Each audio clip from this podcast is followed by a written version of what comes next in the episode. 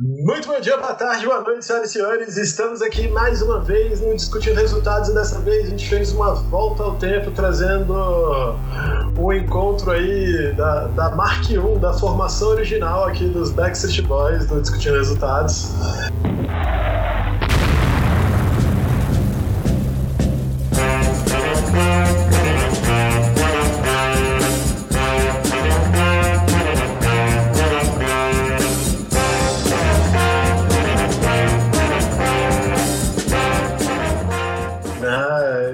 Otávio Schwenk, seu host, apresentador aí, uh, uh, galante de voz sensual às vezes, e estou aqui hoje com Gabriel Melo. Diga oi.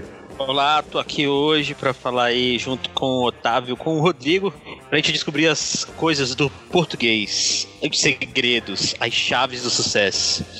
Rodrigo Alas Santos, diga oi, quem é você? É a primeira vez que você participa do podcast que você fundou. oi, eu sou o Rodrigo, professor de português. É, eu sou um dos DR originais aí, né? Só que eu, eu, eu, fundei esse rolê, mas nunca participei do rolê, não. E é isso, eu fundei e saí, e agora tô de volta. Só sucesso, só sucesso. Eu é. gostei do, do termo DRs originais. DRs originais, justamente. Parece muito é tipo rolê vampiro, de... entendeu? Isso. Se, será que um dia a gente grava um acústico MTV com a formação original completa? Acho que uh, Não, eu acho que é difícil com alguns, alguns não. eu acho que todo eu... mundo, todo mundo não vai rolar. É. Mas vamos tentar, né? Não sei, a gente a pode galera... chamar todo participou da primeira temporada, inclusive convidados ali que participaram com a gente, né? Galera que hoje em dia virou censurado. que era de Mas... esquerda e censurado. Com uns negócios muito estranhos. É, o chefe ficou estranho, né? É, é, é difícil, muitos né? Muitos convidados, muitos convidados. Muitos convidados. Mas a gente está aqui hoje reunido para conversar, inclusive, sobre algo que faz parte da origem né, da, do, do Discutindo Resultados, algo que deu origem a Pinguim Núbia, nossa bela pinguinzinha, porque lá em 2015 a gente se juntou para produzir alguns vídeos e depois memes, sei lá o que, tudo relacionado a Enem pré-vestibular e coisas do gênero. A gente chegou a fazer material pro Enem, pro Paz, pro vestibular, tá tudo lá no canal. Quem quiser ver as coisas antigas, vê. Tem muita coisa que ainda vale para as provas atuais, tem outras coisas que vão passar a valer de novo, né? Porque o Brasil tá em retrocesso, então né, tem conteúdo aí que deve acabar voltando. Uh, e de qualquer forma, é, é, é, esse legado existe, ele vai continuar existindo. E hoje a gente está aqui para conversar sobre Enem, sobre a, a, a, língua portuguesa no Enem, em todas as suas ramificações ali, com nosso queridíssimo Rods. E, cara, né, pra começar. Posso só fazer sei... uma intervenção aqui sobre o canal? Pode, deve. Gabriel, Alô? você se mutou na hora de fazer a intervenção.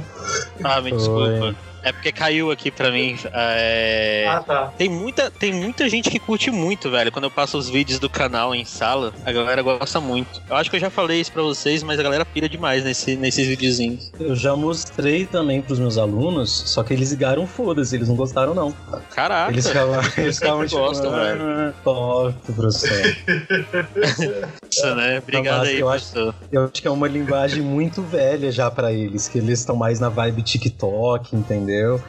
É, tem que fazer dancinha agora pra, pra eles gostarem. A gente tem que gravar vídeo aula no TikTok jogando Fortnite, né? Mas um dia a gente volta a fazer alguns vídeos, né? E estamos aí hoje então para conversar sobre os rolês do Enem. E o Rodrigo, Uh, você aí na categoria de, de professor, né, de, de, mestre do conhecimento sobre a, a língua portuguesa e, e tal, uh, por onde que você acha que, que essa pessoa que vai prestar o, o, o Enem, o próximo Enem, deve começar aí a se embrenhar na língua portuguesa? O que, que você acha que ela deve fazer primeiro? Ou o que, que você acha que ela deve dar mais atenção aí primeiro? Eu acho que o candidato para o Enem, ele tem que começar lendo alguma coisa. Como assim alguma coisa? Ele tem que desenvolver o hábito de leitura. Porque o Enem, ele é muita interpretação, muita interpretação mesmo. Até nas questões mais de gramática normativa, dá para você responder de acordo com o texto, olhando por enunciado, né? E se você o hábito de leitura, quando você chegar lá no Enem, você não vai conseguir interpretar e responder as questões e você vai cansar muito fácil, porque é muito texto. Então, quando você fizer aí as 30 primeiras questões, você já vai estar tá com dor de cabeça e você vai estar tá desesperado, né? E também não focar só num tipo de, de leitura, né? Por exemplo, você resolve ler num mês aí um livro, no outro mês você fala, ah, eu quero ficar lendo mais revistas ou você pode até mesmo aproveitar dos jornais, né?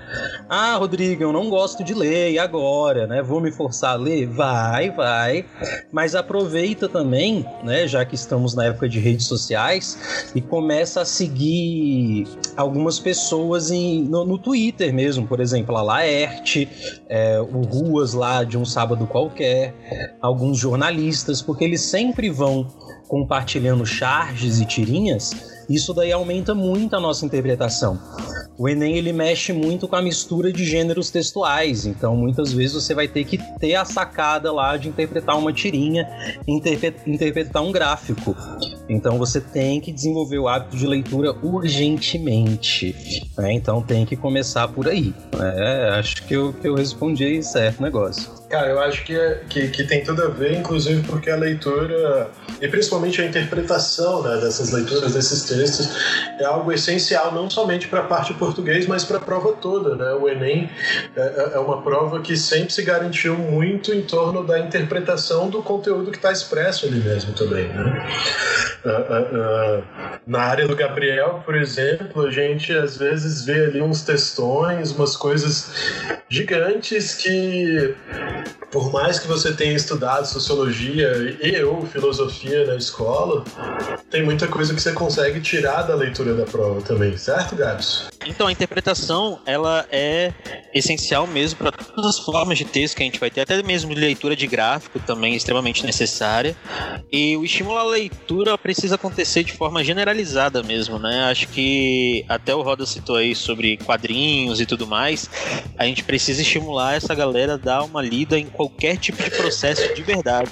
Porque a gente está vivenciando um processo bem intenso assim, dessa, dessa velocidade de informações e dessa capacidade de obtenção também de informação e por muitas das vezes a, a gente quer uma leitura mais rápida, mais dinâmica e não interpretativa em si, necessariamente. É, a gente quer informação já mastigada e tudo mais. Motivos de muitas tretas, inclusive, que são vinculadas nas próprias redes sociais. E aí os textos, é, é bem importante que a gente traga isso para o ouvinte em sentido geral.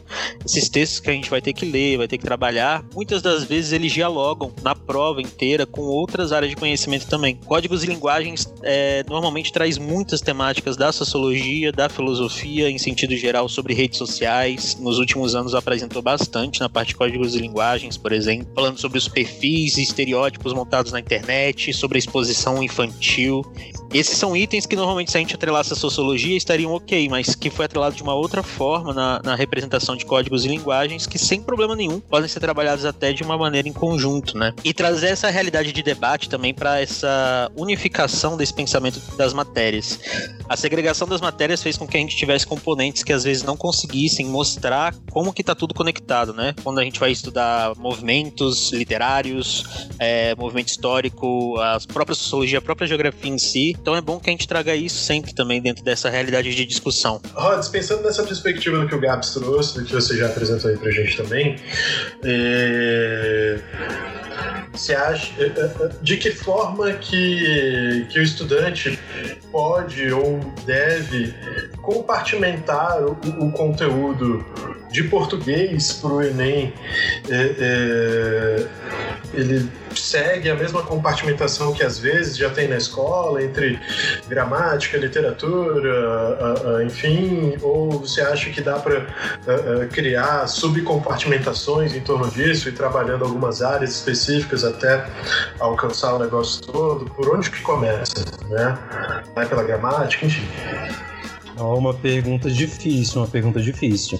Porque se ele for pelo, pelo que a escola trabalha, né, aquele negócio de gramática normativa é, é bem separadinho, vai funcionar, mas eu acho que ele precisa começar a partir da variação linguística, né? Porque ele tem que ter o contato com a língua portuguesa entender que as, os falantes de língua portuguesa são pessoas diversas, e aqui no Brasil também, né? Embora compartilhamos, compartilhamos aí de uma mesma cultura, as pessoas elas falam de maneiras diferentes, usam a língua de maneira diferente. Então o aluno ele tem que começar a entender que a gramática ela não é só aquilo que a gente aprende na escola de regra de acentuação, pontuação e assim vai. Inclusive, né, no, no, próprio, no próprio estudo de gramática normativa voltada para o Enem, não é muito aconselhável que o aluno fique decorando muita coisa. Né? Por exemplo, na escola, lá no terceiro ano do ensino médio, é um negócio chamado oração subordinada. E você aprende oração subordinada substantiva, oração subordinada adjetiva, adverbial. São mais de 13 tipos de orações. É um negócio tenso, né? muito complicado de estudar. Enquanto isso daí funciona para a maioria dos vestibulares, para o Enem não aparece. Né? O Enem ele vai querer, por exemplo, a função adverbial. Qual que é o sentido que esse advérbio dá para a oração, entendeu? Esse advérbio ele dá para o verbo. Então, o estudo do Enem é uma coisa mais voltada para variação linguística. Tem até uma questão eu acho que é do Enem de 2014, que tem uma, uma charge do menininho sentado na cadeira, falando assim, né? Ah, dizem que a mãe é a... Ou dizem que a preguiça, desculpa, né? Dizem que a preguiça é a mãe de todos os males. Mas, como uma mãe, ela deve ser respeitada, entendeu? Isso daí, essa charge, o Enem coloca para trabalhar oração coordenada. Ele quer que o aluno entenda que o que dá humor da tirinha é a aplicação do mas né? Porque o mas ele dá aquela quebra de expectativa. Então, se o aluno ele ficar só decorando as coisas aí na vida, que quando você tem uma oração com mas, você tem uma oração coordenada, adversativa e assim vai, não consegue resolver essa questão. Ele tem que realmente ter uma boa interpretação. Então, se a escola do aluno, né, o estudo que ele faz for sempre voltado para interpretação e variação linguística, vai dar certo aí pro Enem. Mas se for uma coisa coisa bem regrada de, de gramática normativa, não vai rolar muito não, né? A gramática normativa ela vai ajudar muito para a redação, mas da redação daqui a pouco a gente fala. né? mas por exemplo, se ele ficar decorando regra de acentuação, não vai ajudar para a prova objetiva, né? É, colocação pronominal também não. Até mesmo quando ele vai estudar a definição dos pronomes, o Enem ele quer que o aluno veja qual pronome está retomando o que, né? Ou se tal pronome faz referência a alguma outra palavra. Ele não vai ter que saber que o pronome relativo pode exercer diversas funções sintáticas. Ele pode ser sujeito, pode ser objeto, pode ser complemento nominal. O Enem ele não quer isso na parte de gramática. Então, voltando lá à sua pergunta, né, que eu, que eu, eu vou, vou devagar, é, voando demais aí na vida, mas você tinha perguntado, acho que se o, se o estudo que o aluno faz, né, da escola e na gramática, ele vai de encontro ao que é exigido pelo Enem. Então, depende depende, né? Se a escola ela dividir muito bem o conteúdo só com gramática normativa. É, essa semana a gente fala de acentuação, essa semana a gente fala de orações, não vai adiantar muito. Mas se o estudo da escola for sempre aplicado ao texto, né, como que a língua é usada naquele contexto, aí vai ajudar pra caramba. Inclusive, uma das principais matérias, né, dos principais conteúdos que é cobrado dentro de gramática é a variação linguística e a função da linguagem também. Que o Enem ele coloca lá que cada gênero textual vai ter sua própria função. Aí o aluno ele tem que ficar descobrindo qual que é essa função da linguagem que aparece nos textos. Conforme você foi falando isso, eu pensei em um outro tópico que, que eu nem sei se cabe nessa área, mas que eu acho que até o Gabs poderia ajudar. E que eu já vi aparecer no Enem, que são questões relacionadas a regionalismo e até a preconceito linguístico, lidando ali com questões de regionalidade e também né, com as consequências dessa discriminação desse processo. E, e, você acha que isso ainda pode ser recorrente? Uh, uh, uh, de que forma que, que o candidato pode trabalhar isso, por exemplo? Então, o, o regionalismo ele aparece, né, desde que o Enem é Enem, vai continuar aparecendo pra caramba, porque ele tá dentro da nossa variação. Aí, por exemplo, o Enem ele já colocou um texto dotado de regionalismos. Aí ele pergunta pro candidato: olha, por que, que esse texto está escrito dessa maneira? Ele coloca várias opções. Ele coloca lá que o falante não sabe, não tem o domínio da norma culta. Ele coloca também que o falante ele tá é, inseguro com a fala dele, ou, né, geralmente a resposta certa essa daí é que o falante, o usuário da língua, ele simplesmente fala daquele jeito, escreve daquele jeito, porque ele aprendeu a fazer daquela maneira de acordo com a região que ele vive. E o regionalismo, ele é um conteúdo também que vai muito para a literatura e também dá para mexer um pouco com a sociologia, né? Em 2018 teve aí uma treta do ENEM, inclusive algum dos bolsos Bolsonaros, não, não sei qual, mas foi um dos Bolsonaros filhos aí, ficou muito bravo com o Enem, porque o, o Enem ele colocou o pajubá, que é o vocabulário né, secreto, ele coloca assim, o vocabulário secreto das, dos gays e das travestis. E aí o um dos Bolsonaros ficou, ficou muito bravo, ficou muito bravo. E falou: Ah, agora o meu filho, né? O candidato do Enem vai, ser, vai ter que ser gay, vai ter que ser travesti para entender esse negócio. Só que não, não, não funciona dessa maneira, né?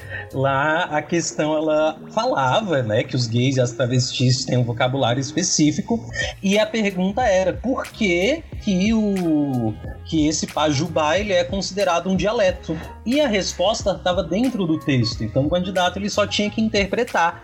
Era que o pajubá ele tem um dicionário. Então, desde que é o dialeto, né, a parte da língua tem um registro formal, isso significa que várias pessoas são usuárias, né? Então precisa ter um registro escrito para a pessoa tirar suas dúvidas de vocabulário, aí vira um dialeto. Era isso que, que o candidato precisava saber.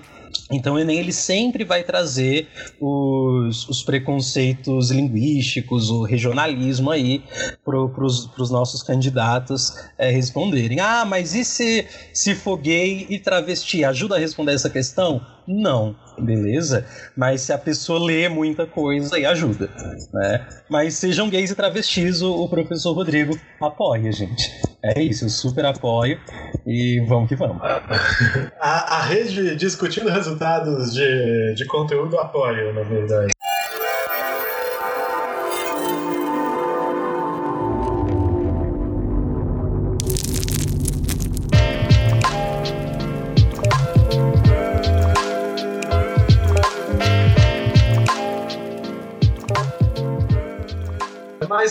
Aqui, Caps, o Rod estava falando sobre a questão do regionalismo, do preconceito linguístico, né? E como que a sociologia vê é, é, essas especificações? Ah, junto com os processos multilaterais mesmo de composição social. Então, desigualdade, a, a língua como uma das formas de expressão mesmo, tanto é, intrasocial quanto também uh, uma forma macrosocial de entender as relações de poder, as nossas relações de gênero, as nossas relações étnicas e assim vai. É, eu lembro muito de uma questão que já faz muito tempo que caiu, que era sobre Pedro o Pedreiro, que ele nem caiu na parte também de sociologia, que é na parte de, de códigos e linguagens, e que falava muito sobre como que a forma que o Pedro ele via a construção do prédio e como ele se retratava ao prédio, falava sobre uma dinâmica de classe que existia na, na, na relação mesmo entre o patrão e o trabalhador braçal em si, e pegar essas. É, eu acho que o Roda falou muito bem assim, a, a questão ela não vai ser exclusiva é, de uma determinada ótica de classe, ela é interpretativa, então ela tenta trazer para a gente uma informação de que existem várias formas diferentes de se comunicar e principalmente várias formas diferentes também de entender o universo, de, de explicar os fenômenos à nossa volta, né?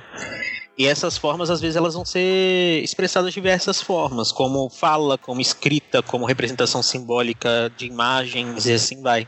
Então é muito importante que a gente tenha essa noção, porque o, o Enem ele não é só uma prova que vai medir determinado conhecimento, ele também tem um critério informativo ele traz dados, ele traz diversidade, ele tenta trazer uma, um debate em torno daquela construção. Tanto é que sempre tem uma questão ou outra que viraliza. Acho que no último ano a gente não teve nenhuma questão que viralizou, mas só por conta disso já foi uma temática de viralização, né?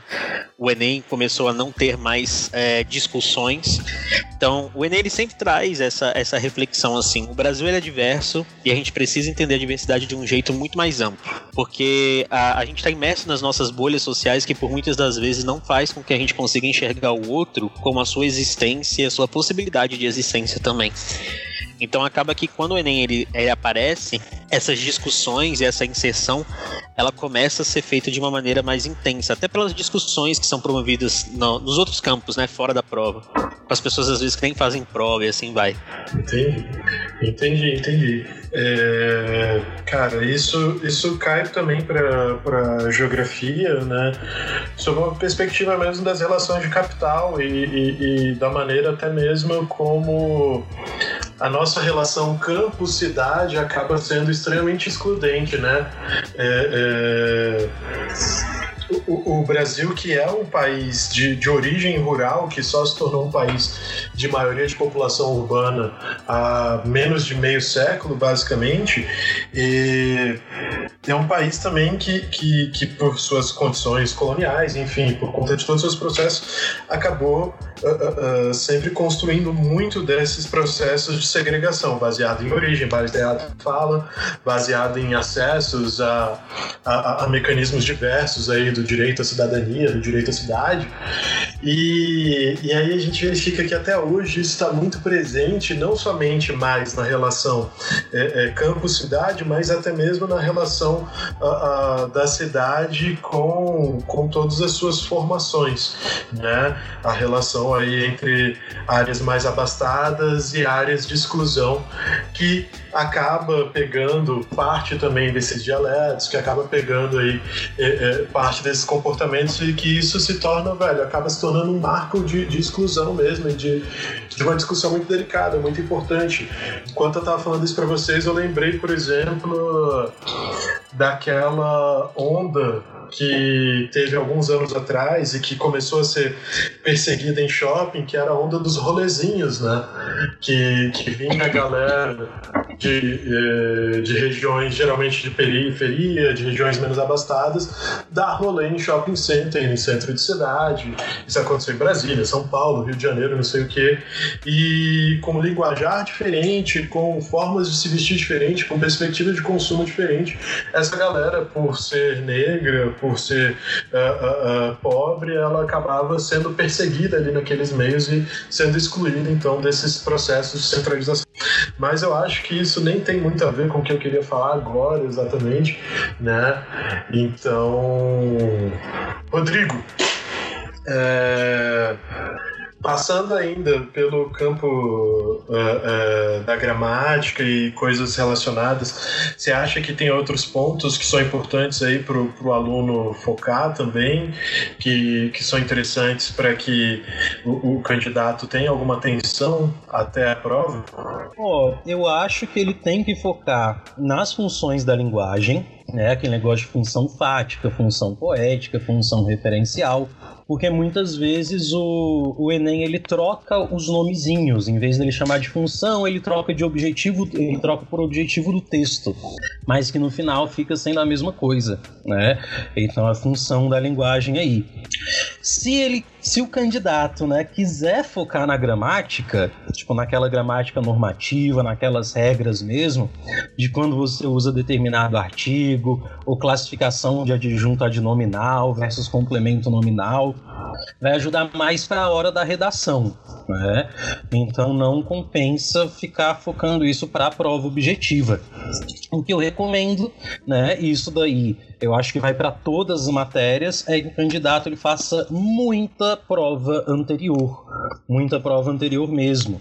Então ele pode aí é, pegar uma prova do ano passado, ano retrasado, até uns sete anos aí para trás, e em cada dia ele faz 30 exercícios, né? Ou 15, se, se for ficar muito pesado aí. Então ficar repetindo as questões do Enem é uma coisa muito boa, porque o conteúdo ele se repete, a forma de cobrar também vai se repetir né? E sempre ler alguma coisa de diversos gêneros diferentes, né? Vocês até citaram aí os quadrinhos e o quadrinho ele vai ajudar demais, porque no quadrinho a gente vê várias funções da linguagem. É uma coisa muito boa.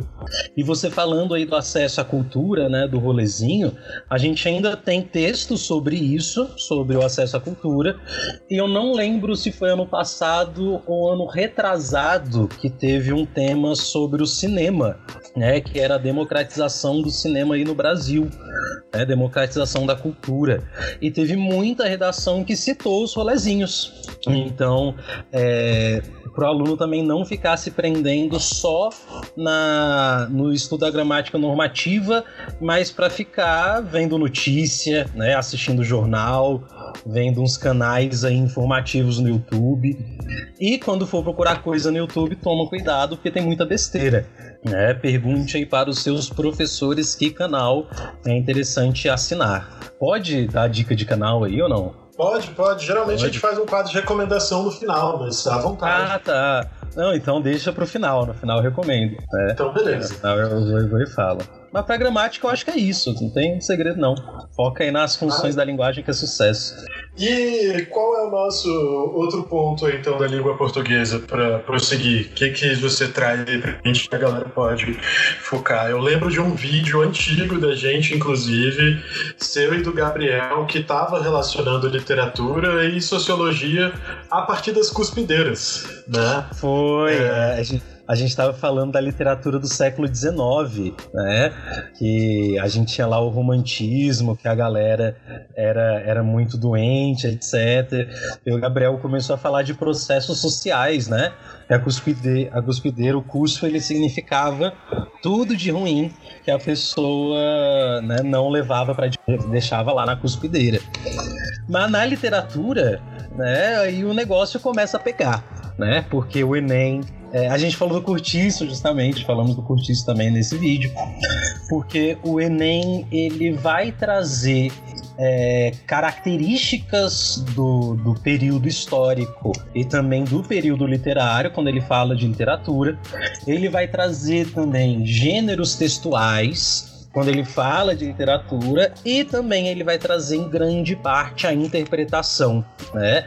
Tem um, uma questão do Enem que começa a falar de Machado de Assis. Aí você vê e fala, nossa, né? Ele tá falando de Machado de Assis, vai ser questão de literatura. Só que não, ele quer saber qual o gênero textual daquele texto. E, como ele tá falando da vida de Machado de Assis, era para você falar que era uma biografia. E aí tinha lá falando que, que era texto literário, falando que era romance e assim vai. Então, na parte de literatura, o Enem ele cobra bastante coisa. Aí, né, pra pessoa que tá focando no Enem, aí eu recomendo né, focar aí de, em como a escola mesmo hoje ela trata a literatura, porque aqui no Brasil a gente vai tratando por séculos, né? É, literatura de tal século tem tais características aconteceu tal coisa nessa literatura do século XIX, século XVI, século XX e assim vai. Porque quando o aluno ele trata o estudo deles a, a, partir dos séculos, ele vai pegar aí partes do contexto histórico. Né? Ele vai entender como que o governo de Vargas influenciou na literatura do século XX. Ou ele vai entender também, né, através da literatura aí do século XIX, como que funciona o machismo no Brasil, né? como que foi a evolução da luta feminista para conseguir alguns direitos. Por exemplo, quando você está estudando sobre romantismo, né, lá que aconteceu na primeira metade do século XIX, e realismo também, né, na segunda metade, você percebe que uma, o cara lá, o, o Dom Casmurro, né, no realismo, o Bentinho, quando ele falava que a Capitu traiu, todo mundo aceitava que ela tinha traído e não tinha discussão, né? Por quê? Porque a mulher ela não tinha voz social nessa época. A mulher era tratada como uma coisa, né? Como um objeto. Ou quando você está estudando romantismo, aí você vê que a Aurélia ela quer se vingar do Fernando. A Aurélia fala mais ou menos assim: é, olha só, Fernando, eu casei com você porque eu sou uma mulher rica, muito rica, bonita, só que para eu ascender socialmente eu preciso de uma coisa do meu lado que é um marido. Então eu te escolhi, eu te comprei, né? e a gente entende como que funcionava o casamento, né? E aí pode entrar a sociologia também, a filosofia, e ver que porque grande parte dos casamentos são infelizes. Porque as pessoas não se casavam né, depois de se conhecer muito. Eles se casavam com outros objetivos. Tinha o objetivo de fazer um contrato mesmo, enriquecer, com, é, começar na vida política e assim vai. E é interessante também, né, que quando o, o aluno ele vai estudando a literatura, ele vai entendendo como que a sociedade ela vai funcionando, né, e como que o pensamento do, do brasileiro vai se organizando. Por exemplo, tem é, muito aluno, e eu concordo com esses alunos quando eles falam, eles que, que, dizem que o brasileiro não é nacionalista, né? E a literatura ela explica isso, ela fala assim, olha gente, brasileiro não é nacionalista, e nas vias da literatura, tá bom? Porque a gente ainda não conseguiu nossa independência direito, né? A gente fez aí uma independência, uma independência política, só que essa independência política a gente ainda ficou dependente de outro país, né? A gente deixou de ser dependente de Portugal Portugal e passou a ser dependente da Inglaterra. A literatura conta isso daí pra gente. E ela ainda diz que isso daí afeta a nossa arte. E visto que nós não éramos independentes, a nossa arte também não era. Então, depois que o Brasil né, saiu aí das asas de Portugal, a gente ficou copiando ainda a literatura europeia. Tudo que o europeu fazia, a gente copiava. É, a gente começa a pensar de maneira original no século XX. Então a gente ainda não fez nem 100 anos de que a gente começou a ter uma literatura original. E os estudos da literatura e das escolas literárias vai contar isso para o aluno. Então acho que o aluno deve focar aí na literatura, porque estudando literatura já estuda sociologia, que já estuda história e já estuda tudo, né? Eu puxo o saco da literatura. Eu acho que eu tô falando demais, meu Deus do céu. Mas é isso aí. É que você é a estrela, meu amigo. É só, sou convidado de honra. Isso. Pelo menos assim, em algum lugar tem que ser especial. Aqui você que é o nosso convidado especial para hoje, mas eu acho que tudo que você falou engloba bem aí essa temática. Eu concordo nesse sentido que essas, essas matérias da, eh, que, se conectam entre as humanidades e, e os códigos e linguagens, talvez a gente tivesse até que repensar o modelo que a gente ensina mesmo, porque às vezes é muito difícil a, a gente passar para o estudante, até por conta da nossa especialização em determinadas áreas, a conexão mesmo entre esses campos todos, entre as artes, entre a literatura literatura, entre a sociologia, a filosofia, a história. Acaba que parece que a gente está ensinando coisas separadas, mas quando a gente vai pegar, até mesmo aqui no DF, fica mais fácil ainda da gente identificar isso com paz. Existe um recorte histórico, né, transversal entre as provas. E que a gente consegue observar isso na nossa forma de contar e, e expressar as, as coisas, só que a gente não consegue conectar muito bem, né? Acho que até uma tentativa que eles fizeram foram as obras do Paz, que eu gosto muito das obras, não sei se vocês gostam. Tem muitas obras que eu gosto bastante, assim, de passar, de refletir. E, e aí me traz é, é, esse processo, assim, que, que, é, é essa construção desse pensamento mesmo crítico, ele é um, é um processo muito difícil de se construir dessa maneira que a gente talvez tenha feito ao longo do, do século passado e nesse século também. Sobre os casamentos que você disse lá atrás, nossas relações de amor, elas são muito recentes, né? O amor não é uma parada que sempre existiu na sociedade, o amor, ele não era uma parada padronizada, na verdade, ele era uma, uma das formas de exceção. Até na literatura era expressa, é, é, é bem evidente isso, né? Como que o amor, ele era um ponto que às vezes era até utópico na relação de resolução de conflitos durante muito tempo. E porque, de fato, antes os casamentos, vamos dizer assim, as uniões, elas eram um instrumento econômico e jurídico e que passou por uma reclassificação, ressignificação cultural a partir da Igreja Católica Apostólica Romana e que tiveram que fazer rituais e tudo mais. Inclusive, esses rituais de, de união, eles representavam também forma de divisão lá na Idade Média de terrenos, né? De formas de terrenos que você poderia obter. Inclusive com o comportamento que, por muitas das vezes, o senhor feudal, ao dar a terra para alguém, ele tinha o direito, isso era um direito estabelecido num, num, direito costumeiro e tudo mais, de ter a primeira noite de núpcias com a esposa do, do indivíduo que fez o acordo com ele. Ou até mesmo de celebrar o acordo com um beijo na boca desse indivíduo e tudo mais. Então, a, as formas que a gente tem de entendimento sobre esses relacionamentos é que na verdade eles passaram por instrumentalização do poder, muitas vezes que ainda tem, né, o poder por trás dessas discussões. É uma questão bem recente.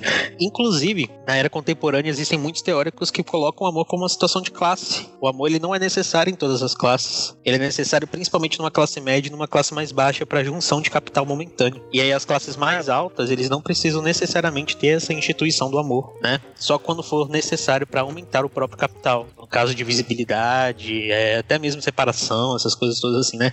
Mas acho que isso entra numa pauta até para um outro podcast, talvez, né? O amor líquido do Balma e tal. É, quando a gente for falar aí da Luísa Sonza e do, do Whindersson. Exato. Ele fala do amor líquido. Brincadeira, é, deixa dois aí com a relação deles. Ah, mas falar da relação dos outros é de boas. É, é, é divertido, nada, né? É divertido. É, nada contra a Luísa Sonza nem o Whindersson, só não gosto do Vitão. É, eu, eu, vejo aquele é. menino, eu penso, eu penso em todos os alunos de Águas Claras que a gente já teve. Dá vontade de dar, dar um tapa na nuca, sabe? Mas, é, bom lembrar de cortar essa parte, inclusive. Isso, corta aí, porque o Vitão vai processar a gente. Vai, vai nada. Saiu um é... vídeo dele com os três malucos que cercaram ele, ficaram falando meu casal, meu casal. O bicho ficou todo constrangido e tal. Tadinho do Vitão. Se ele, não vai, se ele não vai processar essa galera, vai processar a gente. Tá doido? É porque a gente tem dinheiro, Gabriel. A gente tem muito dinheiro. É. Mentira, tá, gente? É, inclusive, o Otávio aí na descrição do, do DR, né, do, do podcast, ele vai colocar a minha conta bancária e a minha agência para vocês depositarem qualquer quantia, tá bom? o livre espontânea vontade. Justamente. Ah, pra quê? Porque ajudar o professor Rodrigo, né? Todo ficando pobre aí, vamos ajudar eventualmente a gente vai criar um, um, co, um crowdfunding pro podcast, né? E aí a primeira galera a ser remunerada vai ser a galera da, da formação original. Olha só. se, é, se sei lá, a gente tiver. Se a gente tiver tipo 50 reais por mês no crowdfunding, é só dividir por toda a galera original que já dá pra você pegar um ônibus. Justamente, exemplo, né? justamente. Né? Vai ser bom. E vo voltando pra literatura, gente, voltando pra literatura. Por favor, voltando pra é... literatura. O, o que eu acho meio doido no Enem é que ele é um processo seletivo que ele não exige livros específicos. E eu acho isso interessante. Porque, por exemplo, você tem lá a UFG, FUVEST, até mesmo a UNB, né, no, no PAS, ela vai exigir obras específicas e isso dá um medo no aluno, porque é uma carga de leitura muito grande, né? E também, às vezes, a, a banca ela fica louca e começa a perguntar detalhes detalhes que o, o, aluno ele vai ter que puxar lá da cabeça dele de uma obra que ele leu no início do ano para ver o que está acontecendo. Visto que o Enem né, ele não pede livros específicos, ele vai querer mais as características do período literário, né, ou até mesmo às vezes a característica de um autor. Mas isso você consegue tirar de boas aí na vida. Então aí se você está estudando para o Enem, eu já aconselho aí pegar uma caneta e papel papel, ou se você for uma pessoa mais tecnológica, pegue seu celular, na é verdade, e anote aí, ó, já que você não tem que ler livros específicos, dá uma lida num livro chamado Senhora, de, José de Alencar, porque nesse livro você vai pegar é, características do romantismo e características do realismo também. Então você já mata aí dois períodos numa cajadada só. Depois pega também um livro chamado Memórias Sentimentais de João Miramar. Nesse livro é um livro que talvez você não goste, porque ele faz umas misturadas muito estranhas de gêneros textuais, mas é louco porque você vai ver, né, os gêneros textuais. Tem carta, tem. É, às vezes tem um, acho que tem um poema também, tem capítulo pequenininho dentro do livro. E você percebe a mudança da literatura, que no século XIX era uma coisa muito formal, Aí no século XX inteiro a literatura ela vem para acabar com esse formalismo. Então é uma literatura diferente. Depois também pega lá para ler São Bernardo, né? Que aí você vai entender o que é o regionalismo. Você vai pegar também algumas coisas de variação linguística, é, de preconceito linguístico, de relações de poder vai te ajudar na sociologia, na filosofia, na geografia também. E depois você pega alguma obra de Clarice Lispector para entender o fluxo de pensamento. Então, você lendo quatro livros aí, não são livros muito grandes, você consegue né, se dar bem aí na característica de todos os períodos literários cobrados pelo Enem. Ah, mas Nossa. e o barroco, o arcadismo? Calma aí, calma aí, que não corta o pensamento. Calma aí, aí. Vai, vai, aí já vai mais pro, pro, pro contexto histórico. Agora pode falar. Não, é, só pra gente ajudar aí nosso, nosso ouvinte, Senhora é de quem mesmo? Senhora é de José de Alencar beleza. O São Bernardo é do Graciliano Ramos. O Memórias Sentimentais de João Miramar é do Oswald de Andrade. E o outro que eu falei é Clarice Lispector. Aí você lê. Você sugeriu Clarice. Você quer sugerir algum específico da Clarice? Algum que, que, sei lá, algum que você gosta mais, então, já que você deixou a Clarice em aberto? Então, o que eu gosto mais, ele, eu não sei se ele porque é muito confuso, né? Então, se o aluno. É, se, se, o aluno. É porque eu gosto muito da Paixão Segundo GH, que é, o, a Paixão Segundo GH é um capítulo só, que é um monólogo interior aí da GH, que no final você percebe que ela discorre sobre o preconceito, né? Aí a gente tem preconceito de classe, preconceito de gênero, a gente coloca aí, né, como literatura como espelho, né, para ver qual preconceito a gente consegue enxergar na obra. Então a Paixão Segundo o GH é o meu preferido dela, só que é um pouco confuso. Eu recomendo, se você nunca leu Clarice Lispector, você pode ler Felicidade Clandestina, que ele é um livro de contos. E aí a gente tem todas as características lá, tem universo feminino, tem fluxo de consciência, tem epifania né? Tudo aí da Clarice do, do século é, 20, geração de 45, você consegue nesses contos. São contos bem tranquilos, né? E indicar mais um da Clarice também, né? É, é, um da Clarice que tem umas coisas mais eróticas, se você for um aluno né, maior de 16 anos. Né? Tem, tem personagem. é, é só um aluno maior de 16 anos que vai acessar conteúdo de teor erótico, né? Com certeza. É, mas, mas, talvez o aluno de, de 15, 14 anos não entenda né, esse, esse negócio. Okay. Porque é, esse erotismo da Clarice vai ser diferente da pornografia. A gente tem lá uma mulher, né? Tem um conto dela chamado Miss Algrave, que essa mulher ela transa, ela tem relações sexuais com um cara que veio de Júpiter. Então ela transa com ET, né? E aí você começa a viajar na história. E você fala, meu Deus, o que está acontecendo? E depois que ela faz sexo com ET, ela nunca mais fica a mesma. Ela muda completamente de, de, de ações, de como ela é, age no dia a dia. E você pode perceber né, que o ET ele representa uma coisa de fora. Então no dia a dia a gente entra em contato com algumas coisas que mudam o nosso pensamento de uma forma muito louca. O nome é Misalgrave, né? É, desse, desse conto, mas o do livro ah, tá. aí do. do de, de, coisas mais eróticas é A Via Crucis do Corpo. Eu acho que é isso, A Via Crucis do Corpo. Se não for, cara, o Google ele vai te corrigir, tá bom? Sim, Mas é a via justo. Maravilha, maravilha. É, pensando ainda nesse campo da literatura, o Enem chega a trazer alguma coisa de literatura estrangeira, acho que o Gabriel foi fazer cocô. É, ah, o Enem chega a trazer alguma coisa de literatura estrangeira, de repente portuguesa, não sei, ou isso é algo que a gente não precisa se preocupar porque não aconteceu, sei lá o que. Olha, pensando aqui, eu, eu diria, aí se eu tiver enganado, me desculpem, né? E vocês vão errar as questões, mentira. Mas o Enem ele não cobra, não cobra muita coisa de literatura estrangeira, não. Eu tô tentando lembrar se ele já cobrou alguma coisa do Saramago, mas eu acho que não. Acho que do Saramago apareceu foi na, na UNB, não foi no Enem. Mas, ah, não, mentira, olha só, já cobrou do Saramago de literatura portuguesa já sim, né? É, ele colocava aí que o Saramago ele tem uma escrita diferente, né? uma escrita diferente que não sei se vocês já leram Saramago, mas sempre que é, ele muda a fala de um personagem ele coloca ponto final e aí ele não, usa vírgula no lugar certo, ele para falar também que é, é uns negócios estranhos lá do José Saramago, entendeu? Uma linguagem diferente que ele usa.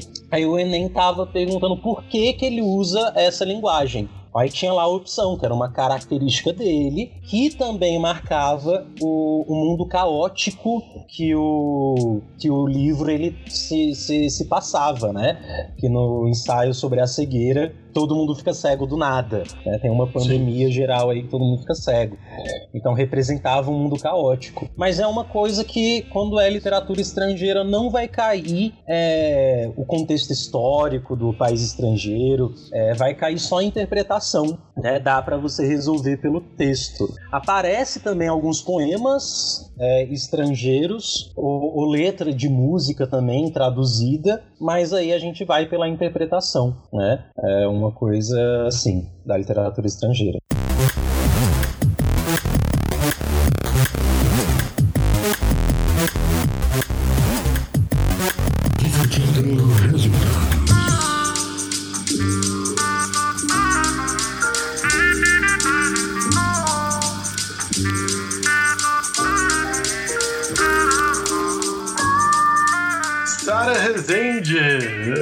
Sarinha, Sarinha, entrou. Oi, gente, entrei. É porque minha internet tá bem ruim mesmo. A luz acabou e voltou e o Wi-Fi pifou, enfim, tudo rimou aqui, socorro. É, então, Estamos aí no Brasil Neandertal, né? É, é isso. É, uh... exatamente. É, Mas, eu vi que vocês estavam falando só. de literatura. Isso, perfeito. Né, Rodrigo trouxe aí pra gente alguns pontos, uh, uh, principalmente ali do, do século XIX, do Brasil, e também a Clarice Lispector já no século XX. O que, que você acha que isso se relaciona com a história aí no Enem? Enfim, o que, que você queria comentar também, que eu já fui te cortando? Não, a história. É, a prova do Enem é muito interdisciplinar, né? Então, geralmente, muitas questões de literatura estão relacionadas ao contexto da história, né? Não ao contexto histórico em si, mas uma mesma questão de literatura, ela também pode cobrar alguma competência, habilidade histórica. É, o Rod está falando de século XIX, né? E um dos assuntos que mais cai na prova do Enem História, tirando a prova do Enem do ano passado, que foi um pouco atípica, mas até 2018, o assunto que mais tem caído é século 19 e 20, tanto em história geral como em história do Brasil. Se a gente pegar aí história do Brasil, é, Brasil Império é um tema que sempre cai. Dificilmente não se cobra alguma coisa de Brasil Império, principalmente relacionada a um, a um fator comparativo na perspectiva social, política, entre primeiro reinado, segundo reinado, contexto da escravidão em geral. E aí cobra-se não só quando se fala de Brasil Império, mas cobra também no contexto de Brasil Colônia, que é um assunto que costuma aparecer né, com uma frequência é, relativa. É, segundo reinado, acho que é um dos temas que mais aparecem, né, é, do século XIX em história do Brasil. E aí eu não sei como é que fica na literatura, Rods, mas segundo reinado tem muita coisa, né, da literatura é, que pode ser explorada, né? Eu não sei se, né, cheguei agora na discussão, não sei se eles costumam cobrar muito. Mas, por exemplo, um, nessa passagem né, do século XIX para o XX, que a gente vê o segundo reinado, é, eu costumo ver muitas questões que cobram, por exemplo, a Guerra de Canudos, relacionando a Euclides da Cunha, que é uma questão tanto de caráter histórico quanto literário. Né? Então, é um tema que eles costumam cobrar bastante, né? essa, essa transição do século XIX para o XX, essa passagem é, do segundo reinado para a Primeira República. A Primeira República é um assunto recorrente é, e está vinculado muito à questão literária, à revolta da vacina, a reforma urbana, o cortiço né, na literatura.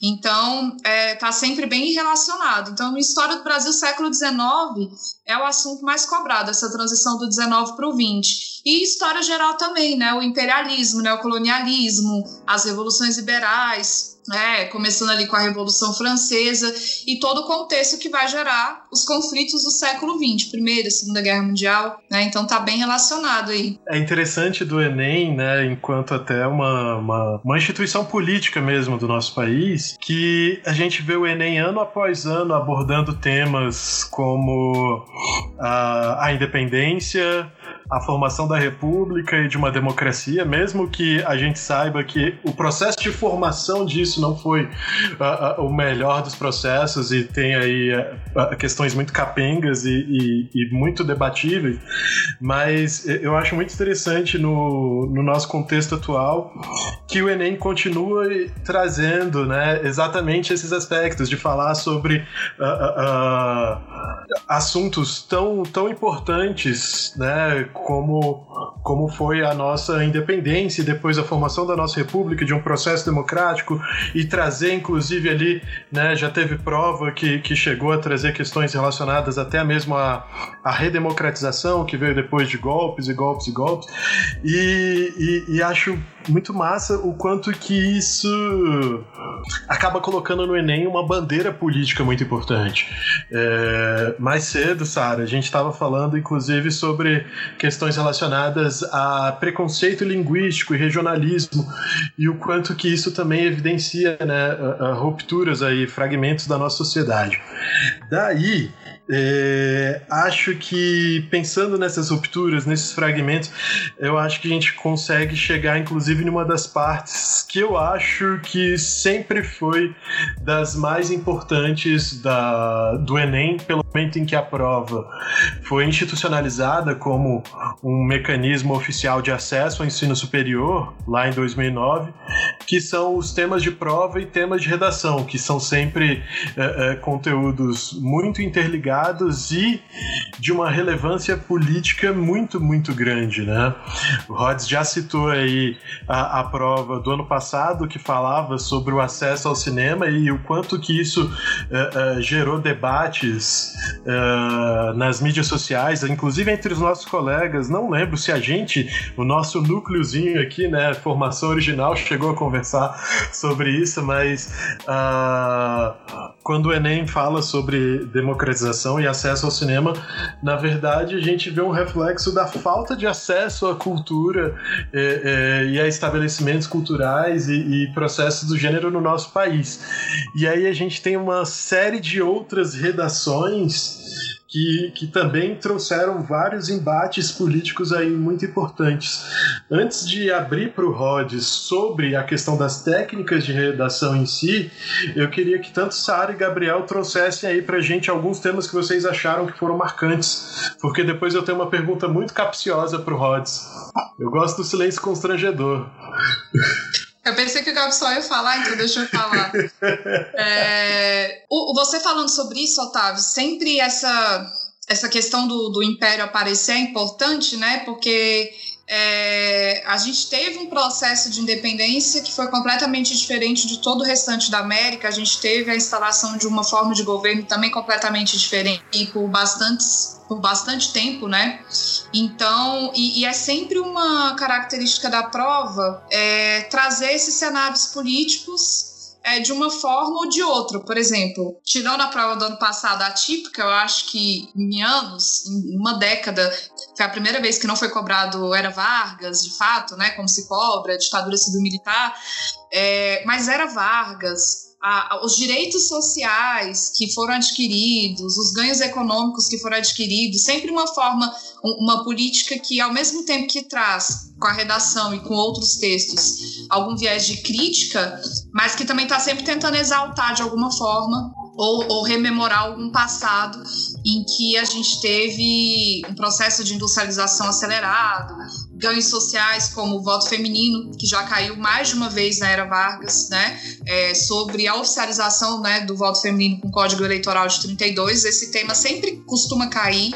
É, o processo de industrialização e, e, e, e, negando um pouco ali, né, como a era Vargas de fato é um marco divisor na história política do Brasil. A gente pode falar em Brasil antes de Vargas e depois de Vargas. E às vezes parece que a prova deixa isso um pouco evidente, sabe? A gente tinha a República Velha do coronelismo, do voto de cabresto, que também é um tema recorrente, a prática clientelista que acontecia, como se a era Vargas, embora a gente tenha uma era Vargas heterogênea, tivesse rompido com essas características do passado, né? E, e aí a gente sempre tem então esses temas muito muito frequentes. Era Vargas, é, JK com a política do nacional desenvolvimentismo, né? Então, é, ao mesmo tempo que a gente tem características e, e, provas que trazem uma postura de questionamento político, a gente, ao mesmo tempo, tem uma prova que tenta exaltar algumas características de ganhos e benefícios econômicos e sociais que nós tivemos no passado. E aí, por isso que sempre também né, o tema da redação é relacionado a um, a um acontecimento ou, ou, ou a uma realidade social. É?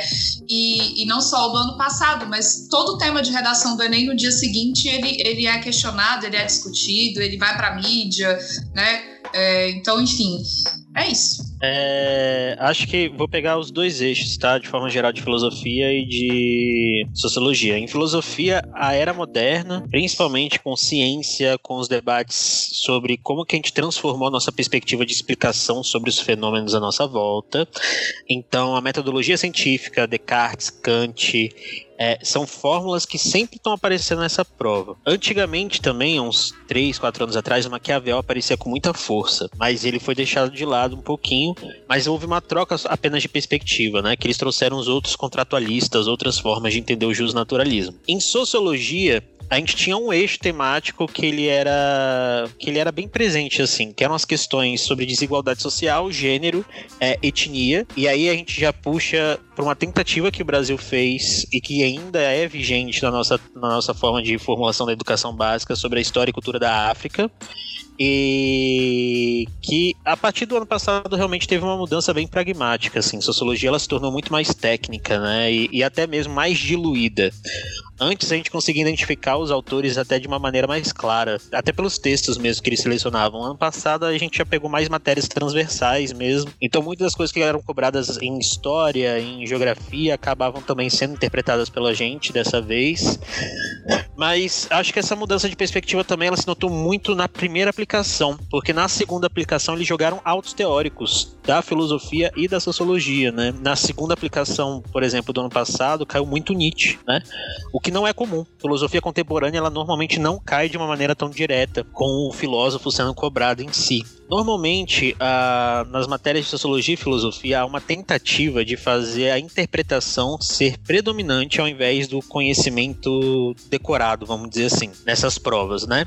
E ano passado já começou a mudar essa característica, né? Então é uma coisa interessante. É, acho que em janeiro do ano que vem, né, que vai ser a, a primeira aplicação que a gente vai ver, a, de 2020 no caso, que vai acontecer em 2021, a gente vai começar a ter maior certeza assim para onde que eles querem ir de fato, porque eu acho que ainda no passado eles utilizaram ainda muitas questões de uma base já pronta e, e, e assim vai, né? Uma base mais antiga, mas menos politizada, vamos dizer assim eles queriam menos é, treta, né? Mas acaba que entra muito naquilo que a gente estava discutindo antes. O Enem ele tem essa função mesmo de informação, de criação de debate.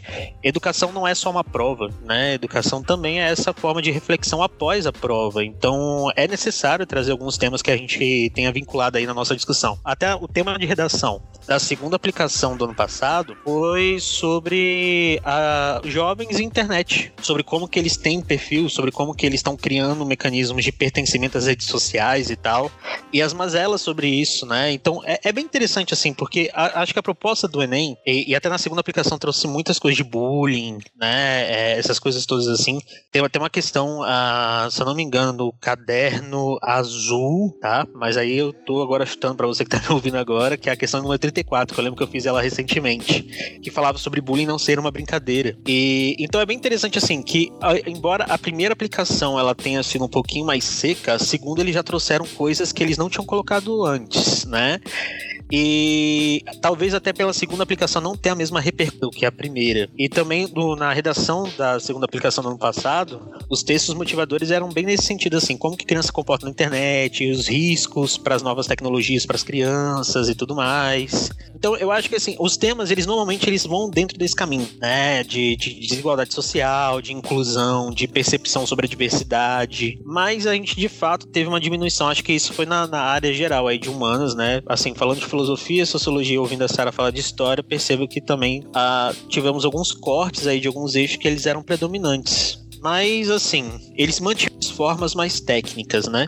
É... E eles ressaltaram outras questões que estavam mortas, por exemplo. Tem, tem questões sobre diversidade cultural que eles tinham acabado lá atrás porque elas eram, vamos dizer assim, elas eram mais diretas, né? Sobre o processo de socialização primária, essas coisas todas assim. Mas eu acho que a mudança daqui para frente ela só vai indicar pra gente mesmo para onde que a gente tá indo, em teoria, para as áreas das humanidades, né? Isso tudo ainda a gente tem que considerar que a partir do ano que que vem a gente teria uma mudança bem clara na educação básica brasileira, que seria o novo currículo do ensino médio sendo aplicado. Só que ele foi adiado, né, por conta da pandemia agora, a gente teve aí um processo que adiou para 2022. Só que ainda assim, a partir de 2022 a gente vai ter um novo cenário dessa educação e como que ela poderá ser cobrada. Até porque a intenção do Enem ano que vem também já é começar a fase seriada deles, né? Eles também querem fazer a fase seriada. O Enem 1, 2 e 3 para a galera do ensino médio. E também também ano que vem isso vai ser uma, uma nova mudança até pra gente mesmo nas perspectivas dessa prova, né? Sim, sim. Só pra eu comentar uma, uma, uma fala do Gabi só rapidinho. Né, é, essa mudança ela vem sendo observada mesmo, né? Se a gente pegar até, por exemplo, de 2010 até 2016, né, é, em função até da obrigatoriedade do ensino de história da África e tudo, a gente tinha assuntos que recorrentemente caíam relacionando cultura afro-brasileira ou o próprio continente africano em geral. E assim como a gente também tinha questões fazendo referência à América pré-colombiana, aos povos nativos da América. Era muito comum cair em questões que faziam referência tanto então a uma cultura afro-brasileira ou africana, como também a características das sociedades é, que habitavam, né, donas do nosso território antes da invasão dos europeus. E essas questões também têm diminuído, né? É, então eles têm, eles têm colocado questões, perspectivas mais gerais, do caráter mais eurocêntrico mesmo. Então, assim, é, questões que não têm desaparecido. A gente sempre vai ter ali uma questão, sempre não, mas a gente costuma ter questões que cobram aspectos políticos da Grécia Antiga, né? é, questões que relacionam a Idade Média, é um tema muito recorrente, o papel da igreja, renascimento cultural e científico e iluminismo, né? É, dão na ideologia básica para o mundo contemporâneo e, e, Revolução Francesa. Então, esses temas, eles, eu acho que tá, tá voltando mais a, a, a uma característica de se cobrar temas considerados clássicos clássicos, eurocêntricos, e teve uma diminuída nessa perspectiva de cobrança de história das nações pré-colombianas, né, de, de história das sociedades africanas, reinos africanos, né, que chegaram a ser cobrados nesse período aí de 2010 a 2016 com uma frequência maior. Então isso tem é, sumido um pouquinho da prova também. Sim, sim, sim, sim. Cara, é, é, isso, isso é um reflexo de, de questões políticas nossas, né? E, e da maneira como a, a, a, prova ela é reconhecidamente é, uma instituição política brasileira mesmo, né? Porque o, o, o atual governo brasileiro, desde, desde o momento em que a cúpula ali assumiu e tal, eles começaram a falar sobre o Enem. A gente teve aí inúmeras declarações do ex-ministro da Educação, né? É...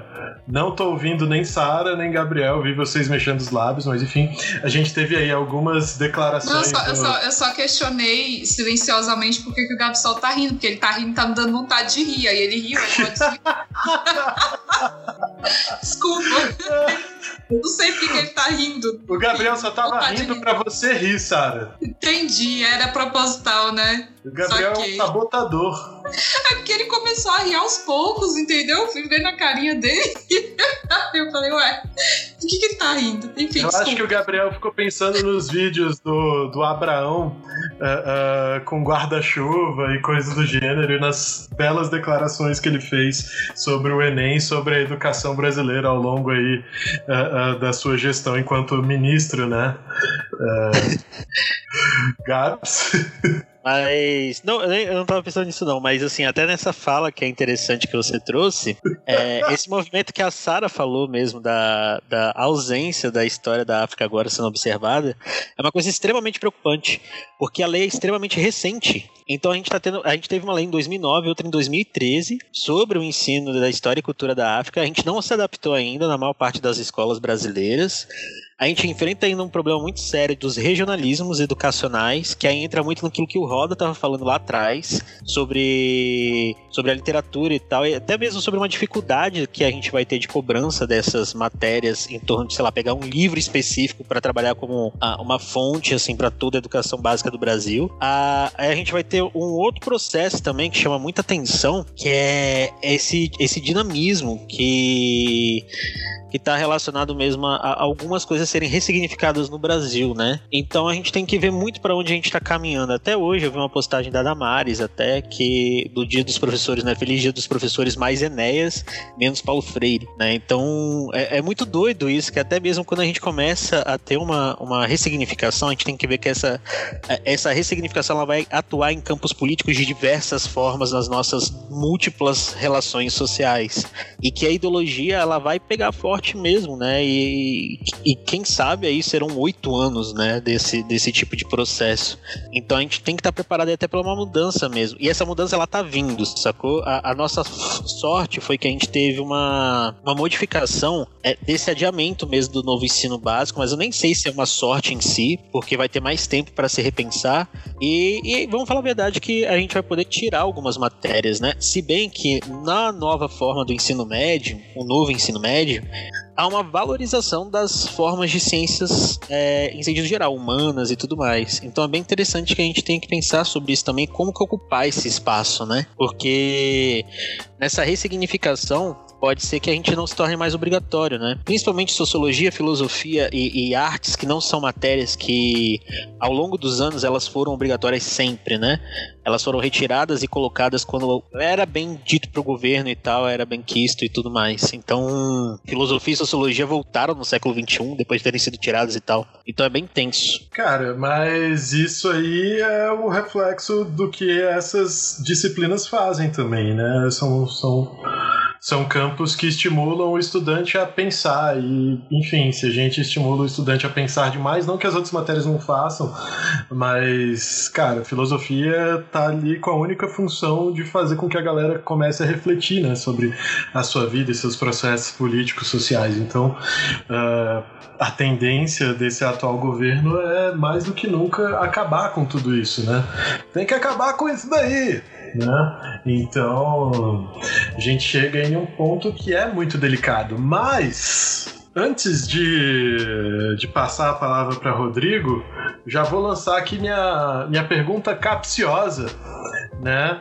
É...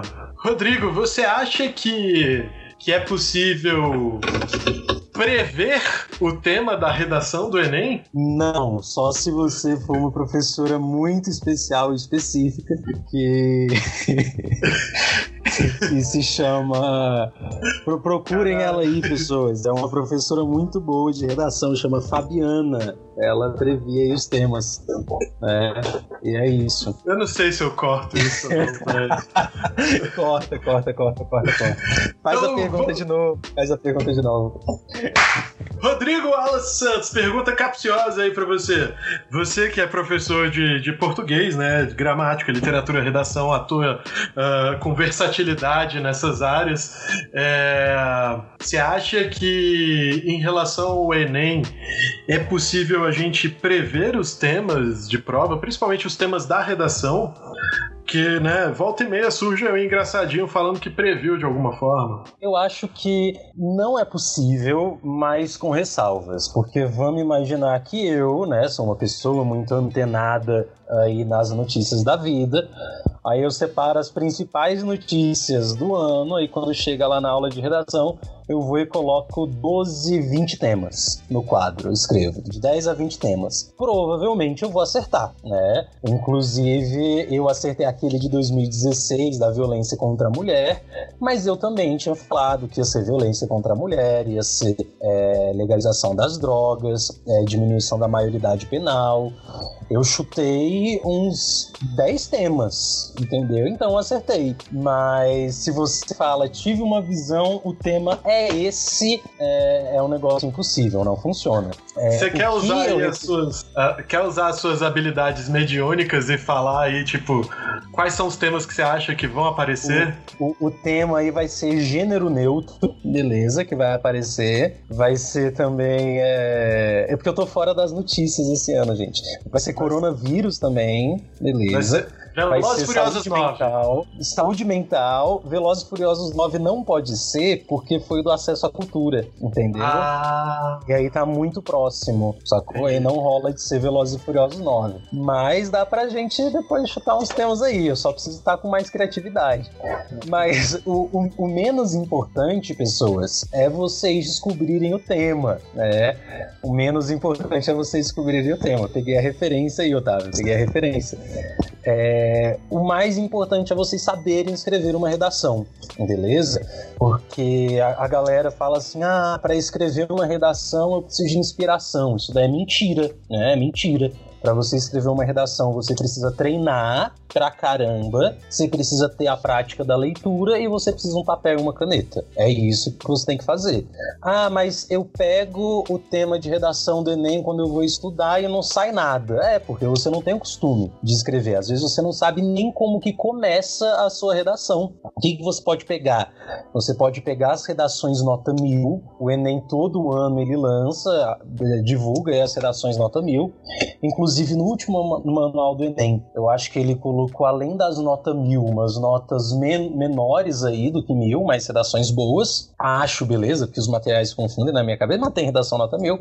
E começa a ver como que as pessoas começam cada parágrafo. Você vai estudar a redação, vai entender o que, que é cobrado em cada competência.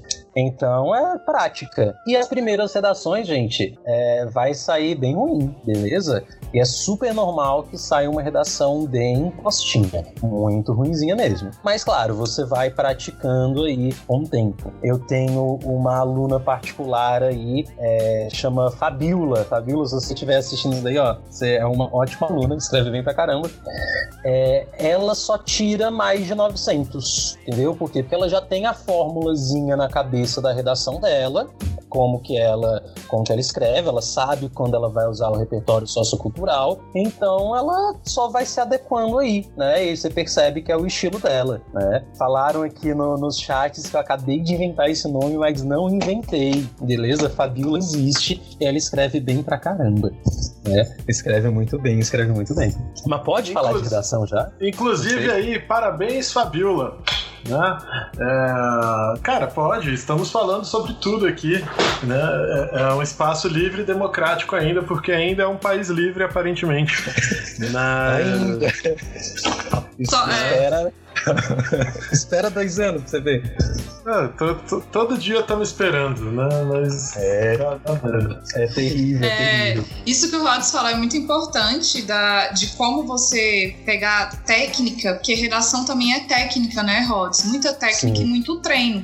Eu falo porque ano passado eu fiz o Enem. E, e por E exemplo. você passou? é, passei. passei. Parabéns. É, obrigada. E aí, o que, que acontece? Como que, que é treino e técnica, por exemplo, né? É, e aí, por isso que é importante, é muito importante, uma das melhores formas de você treinar, não só. Eu nem, nem consegui usar as técnicas, Gabsol. Gabsol falou que eu passei usando as técnicas. Eu nem consegui. Por quê? Porque como eu não faço Enem, assim, eu faço a parte de humanas, né? Mas assim, de sentar como aluna para fazer a prova, os dois dias, né? Com um tempo determinado, com a redação e tudo, é muito diferente. Então, assim, eu me enrolei muito no tempo. Tempo mesmo. Rods, quando faltava uma hora para a prova do primeiro dia terminar, eu não tinha feito a redação ainda. Faltava uma hora. Então, assim, é, é muito importante a gente também saber utilizar o nosso tempo e como que é importante a gente fazer as provas anteriores, inclusive treinar mesmo como se fosse no dia para você conseguir ver qual é a sua capacidade de tempo, quanto, quantas questões você consegue fazer e tudo. Porque, por exemplo, eu fui fazer na redação e eu fiz a conclusão em cinco minutos, Rods, porque quando eu vi, só tinha eu e mais três pessoas, que são os últimos três que ficam na sala, e, e faltava cinco minutos, eu não tinha feito a conclusão. Então eu fiz a conclusão em cinco minutos.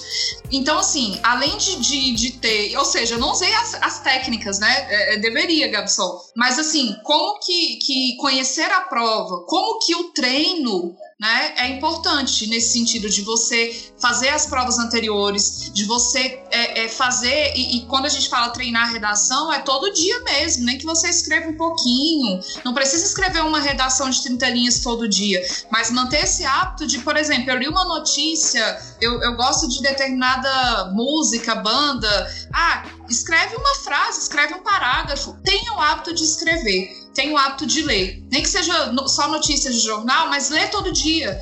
Escreve todo dia. Não precisa ser tanta coisa, mas aos pouquinhos, né? Isso já ajuda bastante no desenvolvimento da escrita. Então, ter treino, ter técnica, é, resolver as provas anteriores, à medida que for fazendo redação, né? É, sempre, quanto mais redação vocês fizerem, né? E aí o Rods, né, é, sabe, conhece muito melhor essa área do que eu, mas quanto mais redações vocês fizerem, mais preparados vocês vão estar, né? Então é isso. Como que, que, que eu percebi isso fazendo a prova como aluna mesmo, né? Dentro do tempo delimitado, foi bem difícil. Trabalhar esse tempo para fazer as questões, para resolver e para redação. Tá, então acho que só eu que tô falando agora, porque é, eles dispersaram aqui no chat, não sei o que aconteceu. Mas vou falar, vou falar. Você tá certíssima, Sara. A gente precisa treinar muito, né? É, quando eu tava treinando pro vestibular, treinando pro Enem, era pelo menos uma redação por semana. Pelo menos, pelo menos. Entendeu? Porque aí você entende o tempo, você entende, você, desenvolve suas próprias técnicas, sua própria forma. E aí, quando você senta para fazer a redação, é 30 minutos, 40, e você faz ali rapidinho, entendeu? Já faz rascunho, já, já faz o definitivo, já a redação ela já fica sempre pronta aí na, na sua cabeça. Mas, claro, você precisa de muito tempo, né? De treino. É, no, no início, você vai treinar a redação, você vai ter aí. Você vai ficar tipo 30, 40 minutos só olhando pro tema da redação, olhando pra folha, né? E falando, gente, o que, que eu vou falar? O que, que eu vou escrever? Mas com o tempo você resolve essa bagaça. Muito treino, muito treino, treino muito treino. treino. Agora entendi por que, que eles estão rindo. Beleza, eu, eu entendi, concordei com riso aqui, né? O- boa, boa, boa. En- Entrem lá no, no Instagram, no Instagram não, no Twitter do, do DR. E, se bem que quando vocês forem citar isso, não vai ter mais a enquete, né? Não, Mas, mas é isso, não, não vai ter. Quando, esse programa sair, a Pinguim já vai estar batizada pelos usuários das redes sociais. Cara, isso tudo que vocês estão trazendo, eu, eu acho de, de suma importância porque isso cai aí num, num campo muito importante sobre estudar mesmo, né? É, estudar é prática. Fazer redação não é um milagre divino, não é escrever não é algo que você simplesmente pare e, e as coisas começam a funcionar. Né? Uh, uh, apesar de que eu nem contesto isso que vocês estão falando, eu, nas minhas práticas de escrita mais individuais, eu, eu às vezes preciso de muito tempo e preciso dessa dose de inspiração, mas né, não é uma redação do Enem. Eu estou falando sobre, sei lá, sobre meus artigos acadêmicos e coisas do gênero.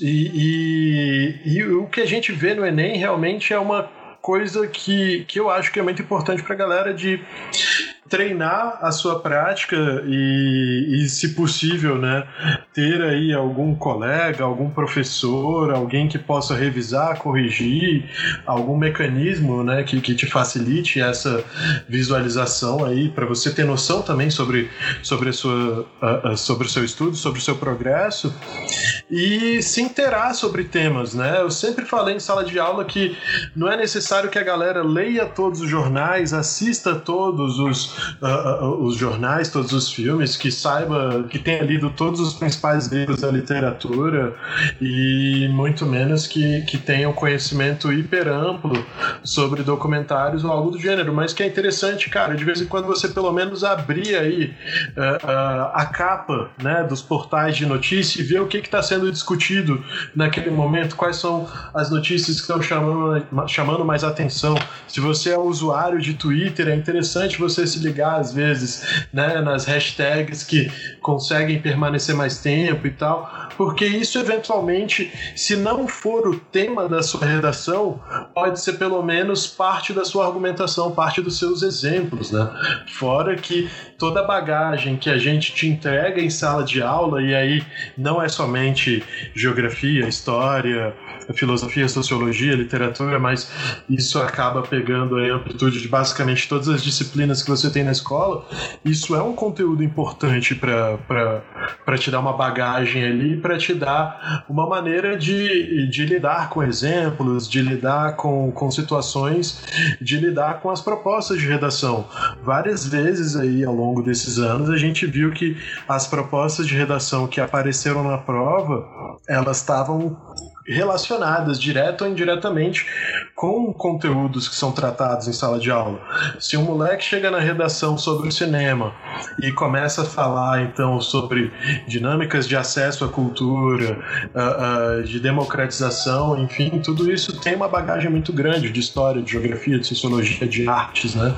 Então, uh, se preparar para essa redação que, ao mesmo tempo, é fruto de grande mérito, mas também gera grandes memes, é, é algo é algo essencial, talvez não somente para sua redação do Enem, mas cara, vai acabar sendo algo essencial para sua vida, porque no fim das contas o que você se preparou e não usou na redação, pelo menos você vai usar naquela conversa de bar quando quando acabar essa pandemia em 2027, né? Ou sei lá, você pode usar para chavecar as pessoas uh, uh, uh, nas redes sociais, enfim.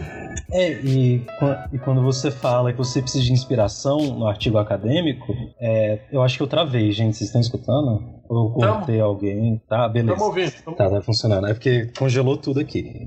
Mas beleza, vou falar. É, faz sentido você precisar de inspiração porque, como você mesmo disse, é, não é uma redação do Enem. Quando a gente fala de redação do Enem, olha esse Otávio, meu Deus do céu. Quando a gente fala de redação de Enem, a gente tem uma forma específica.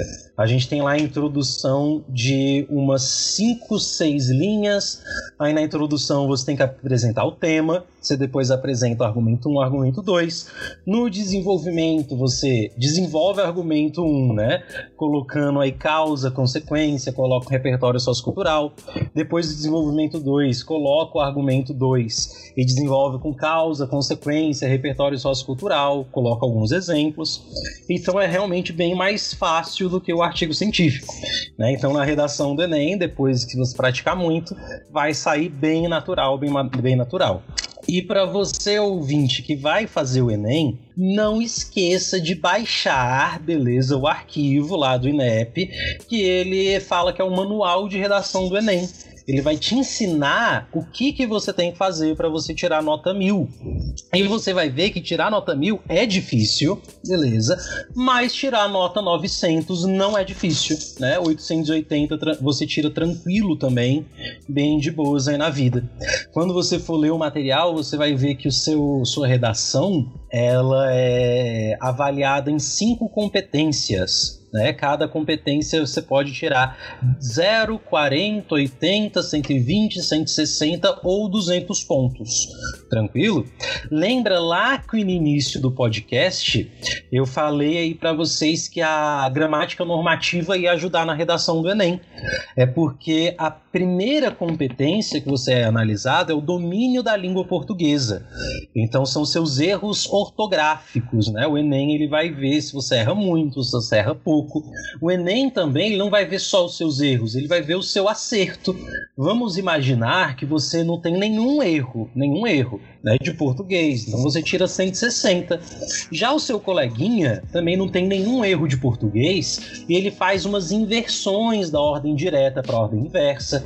Ele usa aposto, né? Ele coloca em umas orações coordenadas explicativas. Então, né, ele vai o, os subordinados adverbiais, e subordinadas adjetivas. Então ele tem um domínio maior da língua portuguesa do que você. Né? Vamos imaginar isso. Então ele vai e tira 200 pontos nessa competência número 1. Vamos imaginar também que o seu coleguinha, embora ele, ele consiga né, usar bem a língua portuguesa, ele não estudou muito o que, que era um gênero dissertativo. Então ele cria o parágrafo dele, o, o parágrafo, né? ele cria a redação dele só em dois parágrafos. Né? Dois parágrafos gigantes, 15 linhas cada, entendeu? Isso daí vai pesar na competência número 2. Que a competência número 2 é o seu domínio do gênero dissertativo. Então, se você coloca lá o seu parágrafo em introdução, desenvolvimento 1, desenvolvimento 2 e conclusão, você já tira um 120 na competência. E também vai analisar o seu repertório sociocultural. Né? Quando eu falo de repertório sociocultural, é você colocar outras áreas do conhecimento para fortalecer sua argumentação. Vamos imaginar que você gosta de literatura faz alusão literária. Gosta de sociologia, coloca lá um pensador. Né? Professor, eu citei novela mexicana. Né? Eu falei aí que a novela mexicana ela representa a cultura da América Latina e comecei a falar do acesso ao cinema. Pode dar certo, beleza? Tudo que você vê na internet, memes, é, séries, shows, frases da Lady Gaga, tudo que você consegue citar na redação, desde que faça sentido com a argumentação, é um repertório sociocultural. Né? Lembra também que você tem que desenvolver bem os seus argumentos. Então vamos imaginar que você coloca aí no primeiro parágrafo de desenvolvimento a causa e a consequência de alguma coisa e também coloca um exemplo, né? Isso daí tudo vai ser levado em conta na sua competência número 3. Pense também que no Enem você tem que problematizar, né? E como a gente está pensando aí num texto dissertativo argumentativo, você vai colocar pelo menos dois argumentos para comprovar sua tese, né? Para comprovar sua problematização. Aí, para todo problema que você criar na sua redação, você tem que colocar uma proposta de intervenção. Rodrigo, eu posso colocar uma solução, né? Que ela resolve todos os meus problemas? Pode. Professor, eu posso colocar uma solução para cada problema? Pode também. Né? Mas daqui a pouco a gente vai falar mais de solução. Daqui a pouquinho, daqui a pouquinho, daqui a pouquinho. Daqui a pouquinho. Veja também, meu Deus, se eu estiver falando demais, vocês avisem, pessoas. Vejam também que você vai ter que colocar elementos de conexão no seu texto, né? Os famosos elementos coesivos que são as conjunções, são as preposições, são os pronomes demonstrativos. Isso você vai aprender na gramática normativa e colocar na sua redação. O Enem ele tem uma competência só para isso, que é a competência número 4. Né? Então você vai e consegue usar uma conjunção certinho, pronome relativo, né, para retomar o termo anterior. As preposições certas para ligar os termos. Então você vai se dando bem aí na competência número 4. A competência número 5, que é a última, mas não é a menos importante, é a da sua proposta de intervenção. Ó, vamos lá, vamos imaginar que você né, colocou dois problemas aí na, na, sua, na, no, na sua redação. Aí significa que você vai ter que criar duas propostas de intervenção completas? Não. Quando eu falo proposta de intervenção completa, pessoas, é aquela proposta de intervenção que ela apresenta um agente, que é a pessoa que vai fazer aquela ação, né? Então pode ser governo, pode ser ONG, pode ser aquele sistema S, pode ser as escolas, pode ser igreja, tá bom? Não pode ser a sociedade de agente, beleza? O Enem não aceita isso.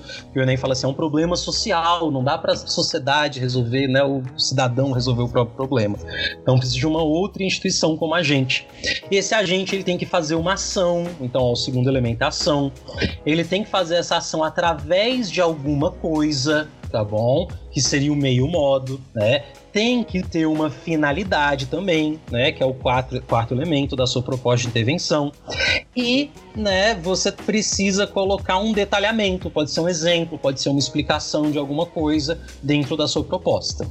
A proposta de intervenção que apresenta esses cinco elementos, né, repetindo aqui só para ficar gravado na cabeça de vocês, que é o agente, ação, o meio, barra modo, né, a finalidade e o detalhamento, ganha 200 pontos. Mas vamos imaginar que você fez uma proposta super detalhada, só que essa proposta ela só resolve um dos seus problemas, não resolve o outro, né? Aí você vai e perde ponto na competência 3, que é a competência da argumentação. Mas visto que você colocou cinco elementos da proposta de intervenção, você já ganhou 200 pontos na competência número 5. Rodrigo, eu tenho que colocar aí toda minha, todas as minhas propostas de intervenção completas? Não, não. Só uma precisa ser completa, a outra você pode colocar só ação, só para resolver o outro probleminha que tá de boas, que fechou a bagacinha. Lembrando também que a sua proposta de intervenção, ela tem que respeitar os direitos humanos. Antes no ENEM, se você desrespeitasse os direitos humanos, você tirava zero, beleza? Você tirava zero. Agora, de acordo com o manual da última, do, do último Enem, se você desrespeitar os direitos humanos, você só zera a competência número 5, beleza? Então você perde os seus 200 pontos. E, gente, é muito fácil de respeitar os direitos humanos. Muito fácil. Teve aí uma redação da persistência da violência contra a mulher no Brasil no século 21. Eu acho que foi Enem 2016. Aí teve muita gente que durante a redação falou que para resolver o problema da violência contra a mulher era só castrar os estupradores, ou era só matar os agressores né? Ou colocá-los em prisão perpétua. Mas isso daí, tipo, você vai falar na sua redação que para resolver um problema você tem que matar alguém, aí a pessoa vai e fere os direitos humanos e acaba, né, sendo penalizado aí na redação. Então tem que tomar cuidado com isso daí. E você pode pensar aí, ó, né, que fazer uma, uma solução é complicado, mas não, não é, né? É, você vai ver que depois você consegue organizar todos os elementos você faz esse negócio de boas. Vou inclusive pedir para o Otávio, a Sara ou o Gabsol para falar aí um tema rapidinho, só para eu ver se eu problematizo rápido e faço uma proposta de intervenção rapidinha. Vai ficar uma proposta de intervenção merda? Provavelmente porque é no improviso, né? Mas vamos tentar, vamos tentar, falem aí. Quem vai? Eu vou? Vai aí, que você já, já ligou o microfone. Beleza. É... Uh, violência nos estádios. Violência nos estádios. Então, ó, pra gente, você pode colocar que é o governo, né? Aí de governo você pode falar, ah, então o Estado, o governo federal, o governo municipal, o Ministério da Segurança e assim vai. Então vamos colocar que o Estado, né, ele deve é, aumentar o policiamento, é uma das propostas, né? Aumentar o policiamento, aumentar a segurança. Aí coloca uma vírgula e essa vírgula é uma explicação do seu detalhamento. Então, então, portanto, para resolver tal problema, o Estado deve aumentar a segurança, vírgula, através de profissionais bem treinados ou profissionais capacitados ou câmeras de segurança, né?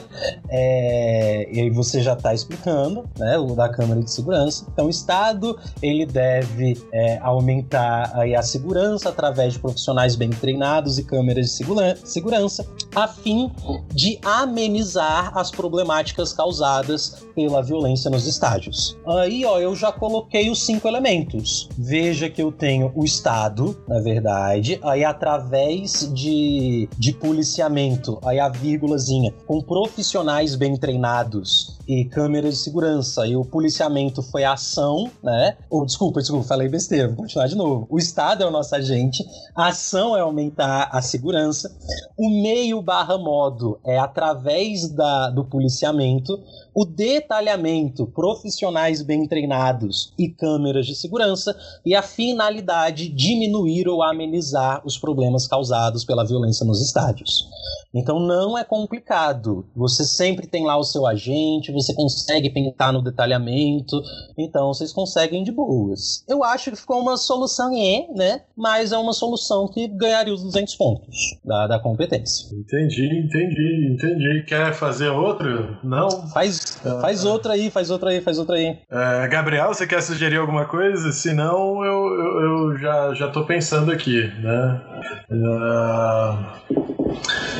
Cara, vamos lá. A, a privatização das empresas estatais brasileiras. Hum, aí vai depender do que você está defendendo. Você está defendendo que tem que privatizar ou que não tem que privatizar? O Enem poderia deixar aberto ali do tipo, será que o Enem faria isso? Algo do gênero.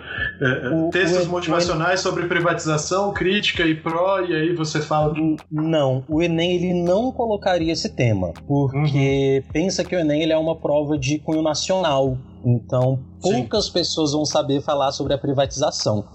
O que o Enem poderia fazer é falar sobre o sistema público, né? É, ou saúde, ou escola pública, ou, ou transporte. E aí, como argumento ou proposta de intervenção, você poderia usar aí é, a privatização, né? Então você fala, ah, para melhorar tem que privatizar, ou para melhorar tem que evitar a privatização. E aí o Enem poderia fazer isso, mas colocar privatização, não, ele não coloca. Só se der a louca aí no Paulo Guedes e o Paulo Guedes mandar colocar esse negócio, né? Aí Cara, não, não entender não. O Paulo Guedes, ele assim, eu acho que eu posso falar isso abertamente, eu tava até vendo aqui um negócio mais cedo, porque o Paulo Guedes ele é burro, né? Ele acha que uma universidade federal não pode ficar uh, uh, uh, no município, sacou? Ele estava questionando aqui coisas como Universidade Federal de Viçosa, Universidade Federal do Rio de Janeiro. Isso aí não pode ser desse jeito, porque, enfim, que ele é burro, né? Mas é isso. Cara, mas né? ministro é. não saber sobre a função dele parece que é um dos pré requisitos do governo, né? Porque o atual ministro da Saúde, ele falou que não sabia sobre o SUS também, sobre como que funcionava e tal. O ministro da Educação, todos que passaram, aparentemente também, não sabiam o que eles estavam fazendo em si. Acho que é um pré-requisito bacana, pô. Então Paulo Guedes, ele não é burro, ele tá na média dos ministros, porque tá ele não sabe dos... o que está fazendo. Olha só. É. Cara, na verdade, assim, até eu acho que alguns ministros se destacam de uma, de uma outra forma, que eu acho que até é, ele tem uma real intenção dessa privatização, só que ele tá, ele tá esbarrando naquilo que a gente tem de tripartição dos poderes, né? E, e ele, eles estão descobrindo isso agora, né? Que é uma vantagem e uma desvantagem ao mesmo tempo. E aí o, o centro, ele começou a pressionar demais a galera com as ideias que estavam acontecendo, e aí ele ficou um pouquinho mais frágil. Mas a ideia dele ainda tá, tá reverberando, né? Até aqui no DF a gente tá tendo essa discussão, tanto com a SEB quanto com a CAESB, né? Recentemente. Mas vai privatizar isso aí tudo, tá ok? Pior que vai, boa parte, né? É, quando a gente pega até mesmo aqui esse entendimento. E, e, como que isso também, assim, embora pareça que não tenha nada a ver com a nossa temática, tá totalmente ligado, porque a perspectiva foi que a gente estava falando lá atrás. A perspectiva da prova, ela é de condicionamento mesmo ideológico. A gente tem que começar a entender que política faz parte das nossas realidades sociais. Então, tá na educação, tá na religião, tá no nosso âmbito social mais amplo possível, tá nas nossas discussões de mesa de bar, tá aqui no podcast. E política reflete caráter. É, é porque a gente evita falar isso, saca? E, e, a gente evita falar isso por um simples motivo. Ah, se a gente começar a perceber isso, a gente vai começar a se afastar de pessoas que, por muitas das vezes, têm essa representação de caráter extremamente questionáveis. E pessoas às vezes que vão fazer parte do nosso círculo. E, e tem uma coisa que a instituição família faz muito bem dentro da socialização, é, é um mecanismo de, de manutenção que eu chamo da passada de pano. Então é muito difícil você quebrar esse processo da passada de pano, saca?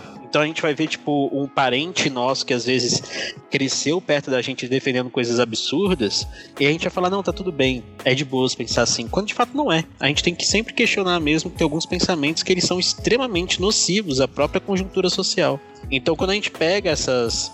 Não, não tema de privatização em si, tá? Mas quando a gente pega é, essa modalidade de governamental atual, a gente tem que sacar que vai reverberar em tudo, que seja desde tema de redação até mesmo até as fórmulas pelas quais as questões elas vão ser elaboradas, as intencionalidades, as discussões daqui para frente, porque as polêmicas do passado elas refletiam um pensamento ideológico e político do passado, mas não necessariamente atual. Mas e as polêmicas do futuro que vão ter nessa prova? Porque a gente não pode se enganar que o governo ele vai começar a colocar talvez termos que antes a gente nem utilizava em si nos processos que a gente tem, talvez até mesmo como a, a, o regime militar como uma revolução militar, talvez isso seja bem presente, talvez lá na frente.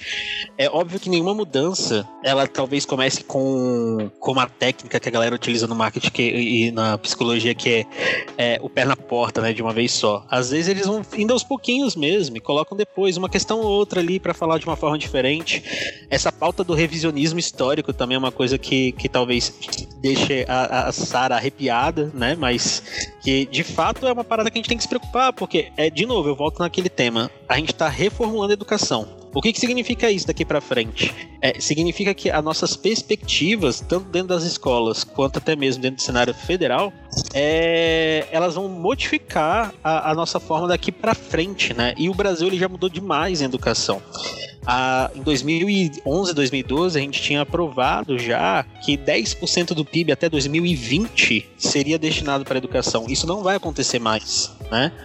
Então, até mesmo a gente está tendo essa modificação do, do nosso cenário é, social mesmo, em torno das nossas dinâmicas de discussão, né? Eu tô gostando, tá todo mundo parado. Congelou a transmissão. O instantâneo não veio, mas, mas é uma discussão que eu acho que ela é extremamente relevante pra gente dentro dessa, desse aspecto político, porque por muitas vezes a gente acha ah, a política é um cenário à parte, a gente não, se, não discute política quando de fato isso é um erro. A política faz parte da nossa realidade diariamente. Então, é discutir política quando a gente fala que, sei lá, o historiador ele passou a ser é, reconhecido como uma profissão atualmente. É discutir política quando a gente está falando sobre reformulação da educação. E quando a gente afasta esse cenário, a gente, a gente pressupõe que ela não vai influenciar nessas discussões, mas ela influencia em tudo, pô. Até na distribuição de recursos, tanto para municípios, para estados, até mesmo dentro da, da própria ideia do Paulo Guedes das universidades federais, elas estarem em algum rolê federal mesmo, né? Não sei de onde que ele tirou esse território, mas, mas exatamente essa formulação, assim, é, é uma, um cuidado que a gente tem que ter. E isso se reflete nas provas que a gente vai fazer, não só do Enem, mas outras provas também é, é regionais, né? Vestibulares e tudo mais. Até porque ano que vem a gente vai ter uma redução drástica dos recursos para as universidades federais. E isso vai culminar em que exatamente? Redução de vagas, reestruturação da universidade. A gente também está tendo agora escolhas é, que são os reitores cada vez mais ligados também ao próprio governo. Então são várias questões que a gente tem que ficar atento na política mesmo de gestão das universidades, que talvez elas se modifiquem completamente, tanto nos certames internos, né, quanto também nos, nos certames externos. Preocupa vocês não? Eu fico muito preocupado preocupado com esse rolê. Cara, Então, uh, vai. É, eu acho que a mudança mais tensa que vai acontecer né, na minha opinião, claro, eu sei que a, o revisionismo histórico é tenso, tem, tem várias coisas tensas, mas é que vamos imaginar né, que o governo ele vira um negócio voltado só para o militarismo mesmo. É que o Enem ele deixe de ser interpretativo e vire completamente conteudista, né, que nem os processos seletivos militares. Se você for pegar aí uma prova do IME do ITA, você vai ficar desesperado com a parte de português tem coisa que eu olho assim, eu falo, gente, eu tenho que rever esse conteúdo, porque eu não lembro desse negócio. São coisas muito específicas, muito difíceis. E a partir do momento que eles tiram é, uma prova interpretativa e coloca um negócio completamente conteudista, a educação superior ela vai voltar a ser elitizada, né? Então só vai ter acesso à educação superior quem tem condição de pagar um, um cursinho bom, uma escola boa porque as interpretações aí que ela vai fazer no dia a dia não vai ajudar em nada, né? Hoje, por exemplo, embora ainda seja difícil passar na Universidade Federal ou na qualquer curso que você quiser aí, a gente tem mais, né, uma democratização do ensino superior. Mas se for completamente conteudista, que eu acho que tá se guiando para isso, vai ser complicado. Mas é, eu acho que esse é o meu maior medo, né? Medo de ditadura, é, vamos morrer aí, ser preso. Isso que o Rod está isso que o Rod está falando de conteudismo é, é, complicado e preocupante, porque eu dou aula para carreiras militares e eu fiquei muito indignada com a última prova da SPSEX, que foi há duas semanas atrás. É, porque, assim, é, ela, ela sempre foi uma prova conteudista. Isso é um problema porque. É, e aí, Rods, eu senti isso, assim, quando eu comecei a dar aula para carreiras militares, é retomar mesmo, assim, detalhes, sabe? De qual é o nome do general que comandou a batalha tal. É esse ponto, né? E, e aí, assim, por exemplo, a, a, prova do ano passado de história e desse ano, a, a, até me surpreendi com o tema de redação, porque a gente até ficou surpreso com o tema. Com certeza é uma pessoa é, é, que não está muito feliz com o governo. Amém, um militar lá que né, falou para. O tema de redação foi sobre a importância da ciência para o desenvolvimento da sociedade. Então, tipo assim, todo mundo ficou até surpreso. Mas, em compensação, a prova de história foi bem é, conteudista, a ponto de falar qual foi o nome do ministro que efetivou a tarifa é, no segundo reinado. Tipo assim, aí tinha um nome, só nomes. Foi Alves Branco. Qual foi o nome do cara que implantou a reforma em Genebra, na Suíça? Calvino. Foi uma prova assim, qual é o nome da batalha da qual Napoleão perdeu antes de ser exilado na ilha. Então, assim, ficou todo mundo muito indignado, porque, primeiro, não é uma prova. Não é uma prova que a gente possa dizer que é uma prova inteligente, uma prova que faz o aluno questionar, uma prova que faz o aluno pensar, uma prova interpretativa porque às vezes o, o, o, estudante ele pode até não ter conhecimento de determinado fato histórico, mas se ele tiver entendimento do processo histórico, de mundo, né, se ele tiver uma, uma, uma, uma base mínima, ele consegue responder a questão, né, dependendo. E questões desse tipo, não. E aí essa, isso é problemático, porque, por exemplo, a prova da SPSEX é uma prova, se eu não me engano, que teve quase 90 mil inscritos. É, é, e é uma prova com, com uma quantidade de vagas reduzidas. Então, assim, é muito concorrida e se torna muito difícil por ser muito conteudista, o que acaba é, é limitando muito o acesso. Muito. Né?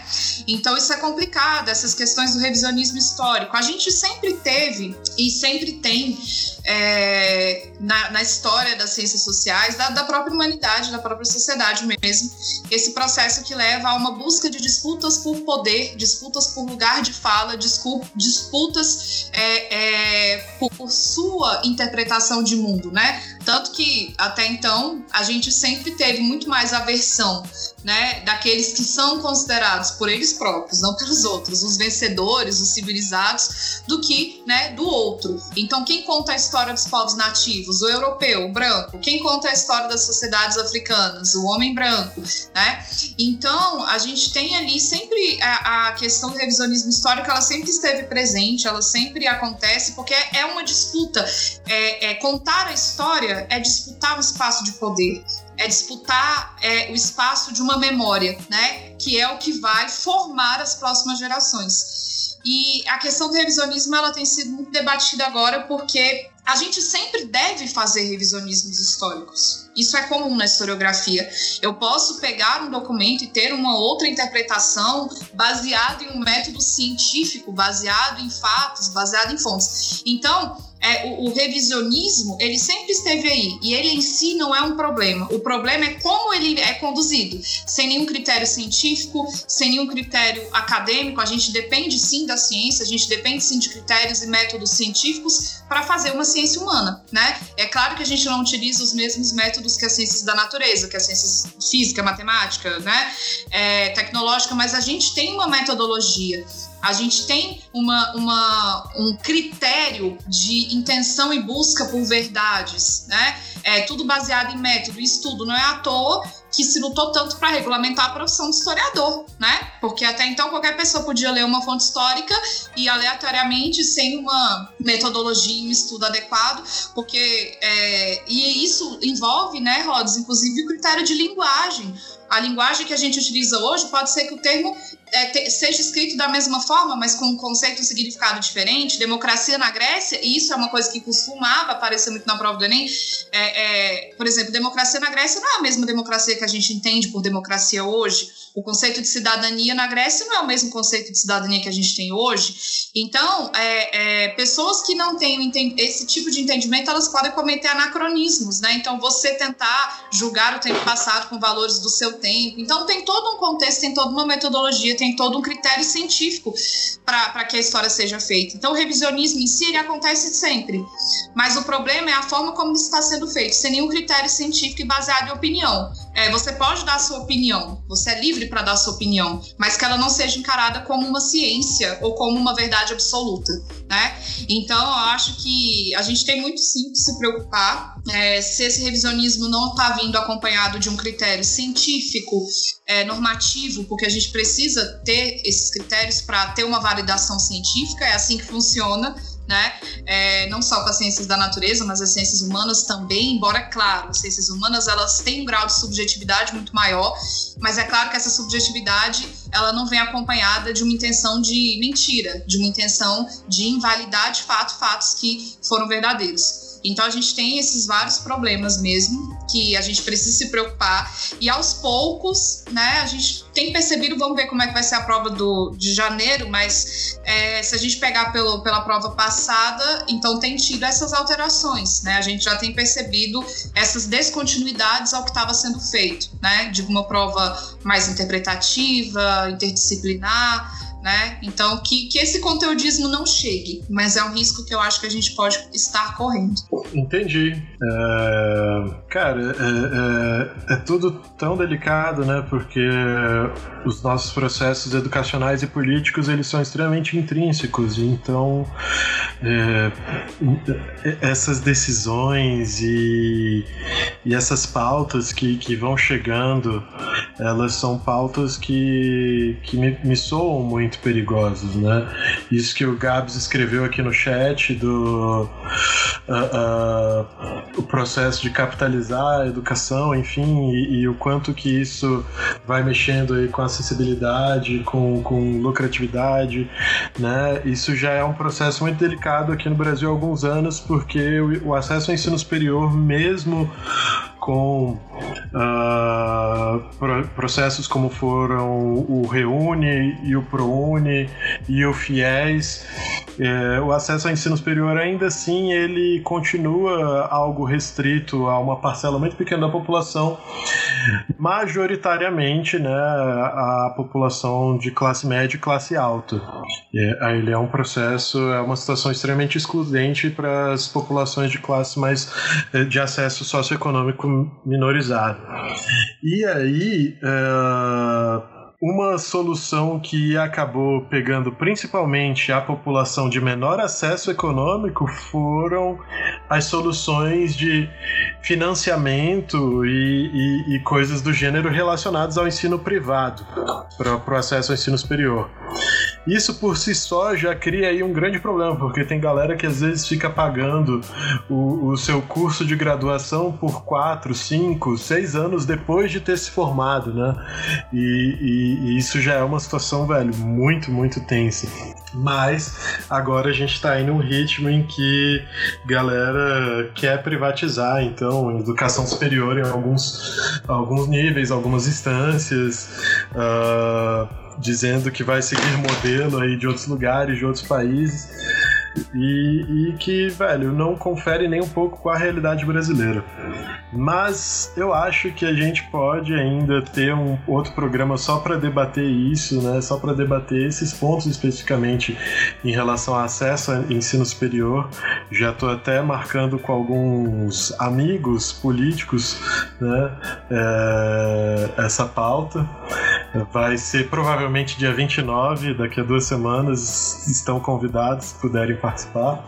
Uh, Rodrigo aproveitar que está solteiro. É, né, amigo. Mas enfim. Quais amigos, Gabriel? O, o, o meu amigo político. Cara, virtualmente pode, mas. É... Enfim, não, não pode não. Uh, uh, enquanto ele estiver me provendo salário, não pode não, tá? É, eu e a Sara somos empregados dele agora, né? E eu tenho que lembrar de cortar essa parte também do podcast. Mas Gente, vamos, vamos para a rodada de recomendações. Eu acho que a gente pode ainda. Não sei se o Rods vai poder depois, ou sei lá o que, mas eu acho que a gente pode ainda gravar mais coisas sobre, sobre todas essas nossas áreas. Eu acho que eu quero fazer, que nem já vou fazer para as outras áreas, acho que seria legal a gente fazer um episódio mais focado em filosofia e sociologia, em outro em história, né? E aí eu vou marcando com vocês e quem puder vem. E Rodrigo, velho, quando você quiser também é só vir. Uh, até porque a gente quer. Tem ali a ideia de algumas pautas que, que não tem nada a ver com português, mas pra gente falar sobre questões LGBTQI, enfim, se você estiver interessado, é, é, vamos nessa. Fora que, né, é, é eu e Gabs, a gente tem conversado muito sobre possibilidades de reviver aquele clima gostoso que a gente tinha uh, uh, uh, em outras perspectivas, mas enfim, né? É, de qualquer forma, Uh, vamos para a rodada de recomendações e aí a gente encerra por hoje e vai descansar um pouco. E se algum de vocês três quiser, às 18 horas, aqui nessa mesma sala, a gente vai ter uma gravação sobre anticapitalismo e veganismo. E... A gente pode fazer um episódio sobre brigar ao vivo e a gente chama todo mundo que participou do primeiro ano, não somente o elenco fixo, mas também é, os convidados, né? E aí a gente chama Lucas, Nina, Daniel, Léo Silvério uh, uh, e, e Anitta e Carlin e Hudson. O Goofy nunca chegou a participar, né? Enfim, caralho. Cara, eu encontrei o Goofy outro dia que eu fui assinar lá o contrato do Bora Vencer. O Goofy tá realmente malhando dessa vez, ele não foi malhar só para assinar o contrato. Ele tá, tá, tá monstro, né? É... Mas enfim.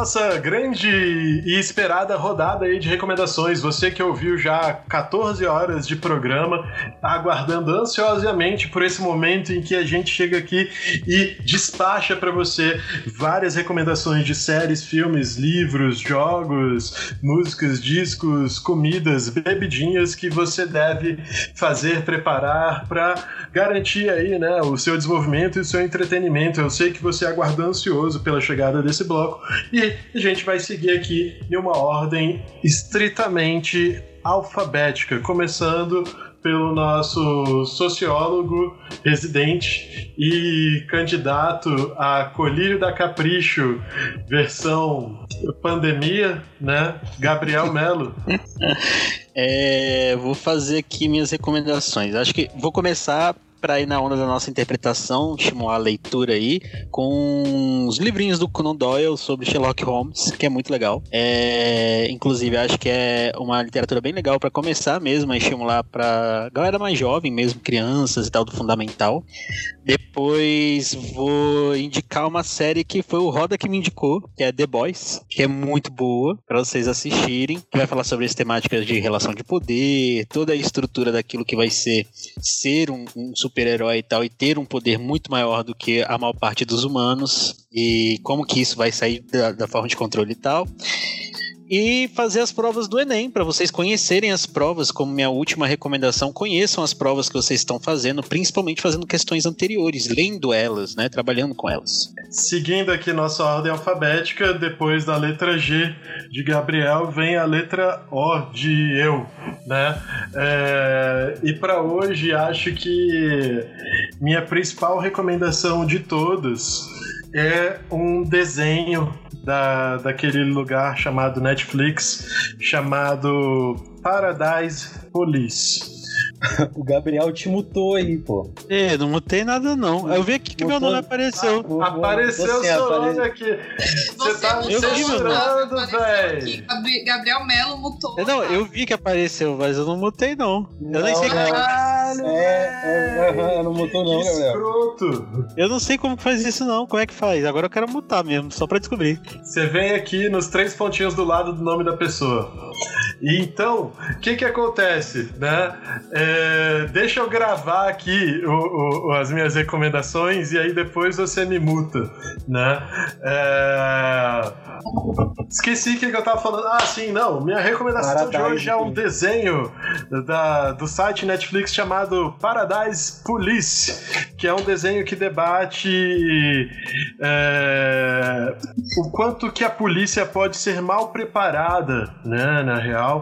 E isso traz aí questões muito, muito sérias. Obviamente é um desenho de humor, é para ser engraçado, mas uh, uh, traz ali questões sobre racismo, sobre violência policial, sobre corrupção policial, né? E acho que pode ser bem interessante aí para os nossos ouvintes. E recomendo aí também para todo mundo uh, fazer até um jabá, né? Eu trabalho com um programa de rádio chamado Cult 22 e recentemente a gente lançou um mini documentário sobre a história do programa. Então espero que vocês possam aí assistir Cult 22 desde de 1991 e dar um, um, um apoio aí para produção de conteúdo independente.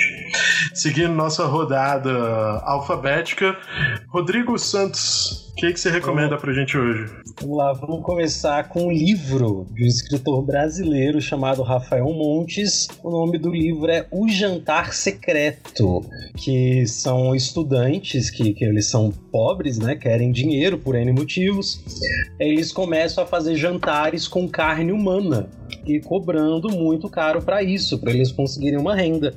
É um livro muito bom, é de mistério, é um negócio legal, né? É um pouco pesado, então se você não tiver estômago forte, né? Pule aí o capítulo do Baby Beef, que são coisas tensas. É, se você, né, for uma pessoa mais do Instagram, tem um colega meu aí de redação ele tem Instagram ótimo com várias dicas maravilhosas. O Instagram dele é Prof. Pablo Vieira. Aí o Pablo é com dois L's, beleza? Então, arroba Prof. Pablo Vieira.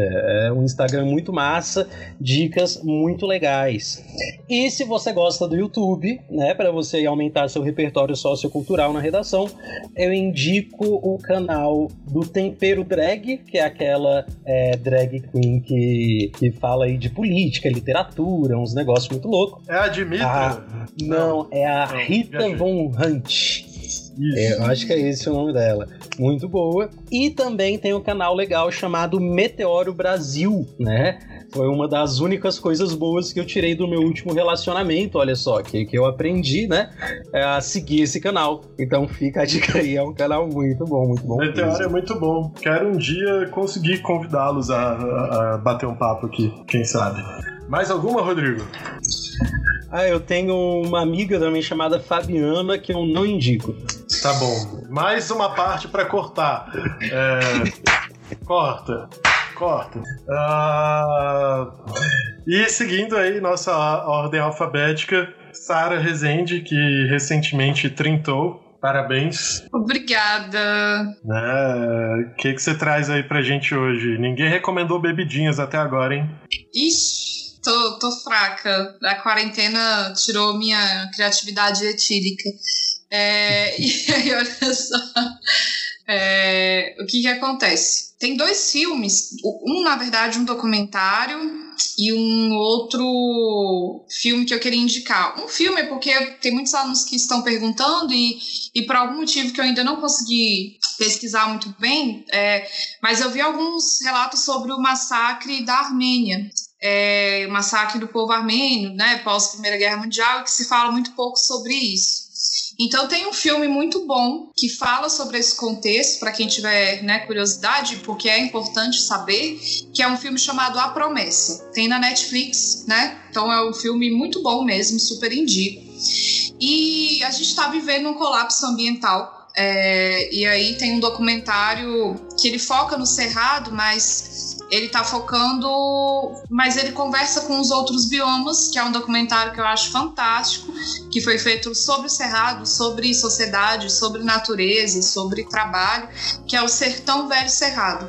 Também é um documentário que está na Netflix e que ajuda a gente a entender bastante coisas sobre a crise ambiental que a gente está vivendo hoje. Essas são as minhas recomendações. E façam, né, como o Gabsol citou, as provas anteriores, né? É isso. Maravilha, maravilha, maravilha, gente. É, vocês têm algum último recado? Alguém quer vender um Opala de duas marchas? Ah, agora é aquele momento de você anunciar aí aquele seu Xbox One velho, enfim. Pensa aí, se vocês quiserem dar algum recado. Rodrigo, você quer vender seus serviços enquanto isso tutor falar, de redação? Olha só, isso que eu ia falar. Me sigam lá no, no Instagram, r.odds. E, né, se quiserem, aí eu dou umas corrigidas nas redações de vocês por um preço justo. Olha só, coisa boa, né? Então, vamos que vamos, gente. Tamo aí, aulas particulares também, é isso. Bater uma laje, eu bato laje muito mal, mas posso ajudar também. E eu aprendi a trocar resistência do chuveiro. Então pode chamar. É, é isso. E fica aí Quarentena mudando a vida das pessoas, né? justamente, justamente. Muitos aprendizados. Depois do incêndio. Teve um incêndio? Queimaram parte do Brasil, pô. Ah, tá. Ah, tá. Entendi. É, achei que tinha alguma coisa a ver com a, com a resistência. É, queimaram a resistência. Na verdade, estão queimando a resistência no Brasil também, né? Então, então, então. Enfim. Então é isso, gente. Eu agradeço demais a presença aqui de vocês. Uh, é sempre um prazer estar aqui com, com amigos, com pessoas tão queridas e louváveis, né? É... E é isso, né? É, se você ouviu o programa até agora e gostou do que a gente está falando, curte, velho, nossas publicações, segue nossas redes sociais e mais do que isso, ao invés de dar dinheiro pra gente, mas pode também, né? Cara, compartilha esse material com mais alguém que você acha que precisa, compartilha aí com seu amigo, com a sua vizinha, manda no grupo da família, de repente mudam as relações ali, de repente alguém até pilha de fazer o Enem também, vai que a sua tia-avó lá de Uberaba resolve que agora ela quer entrar na universidade aos 62 anos, às vezes, né, o discutindo resultados pode ser um dos estímulos para ela. Então, no mais é isso, liguem seus microfones e digam tchau. Tchau. Tchau. Tchau. Tchau. Fiquem com Deus ou com qualquer outra entidade cósmica de sua preferência.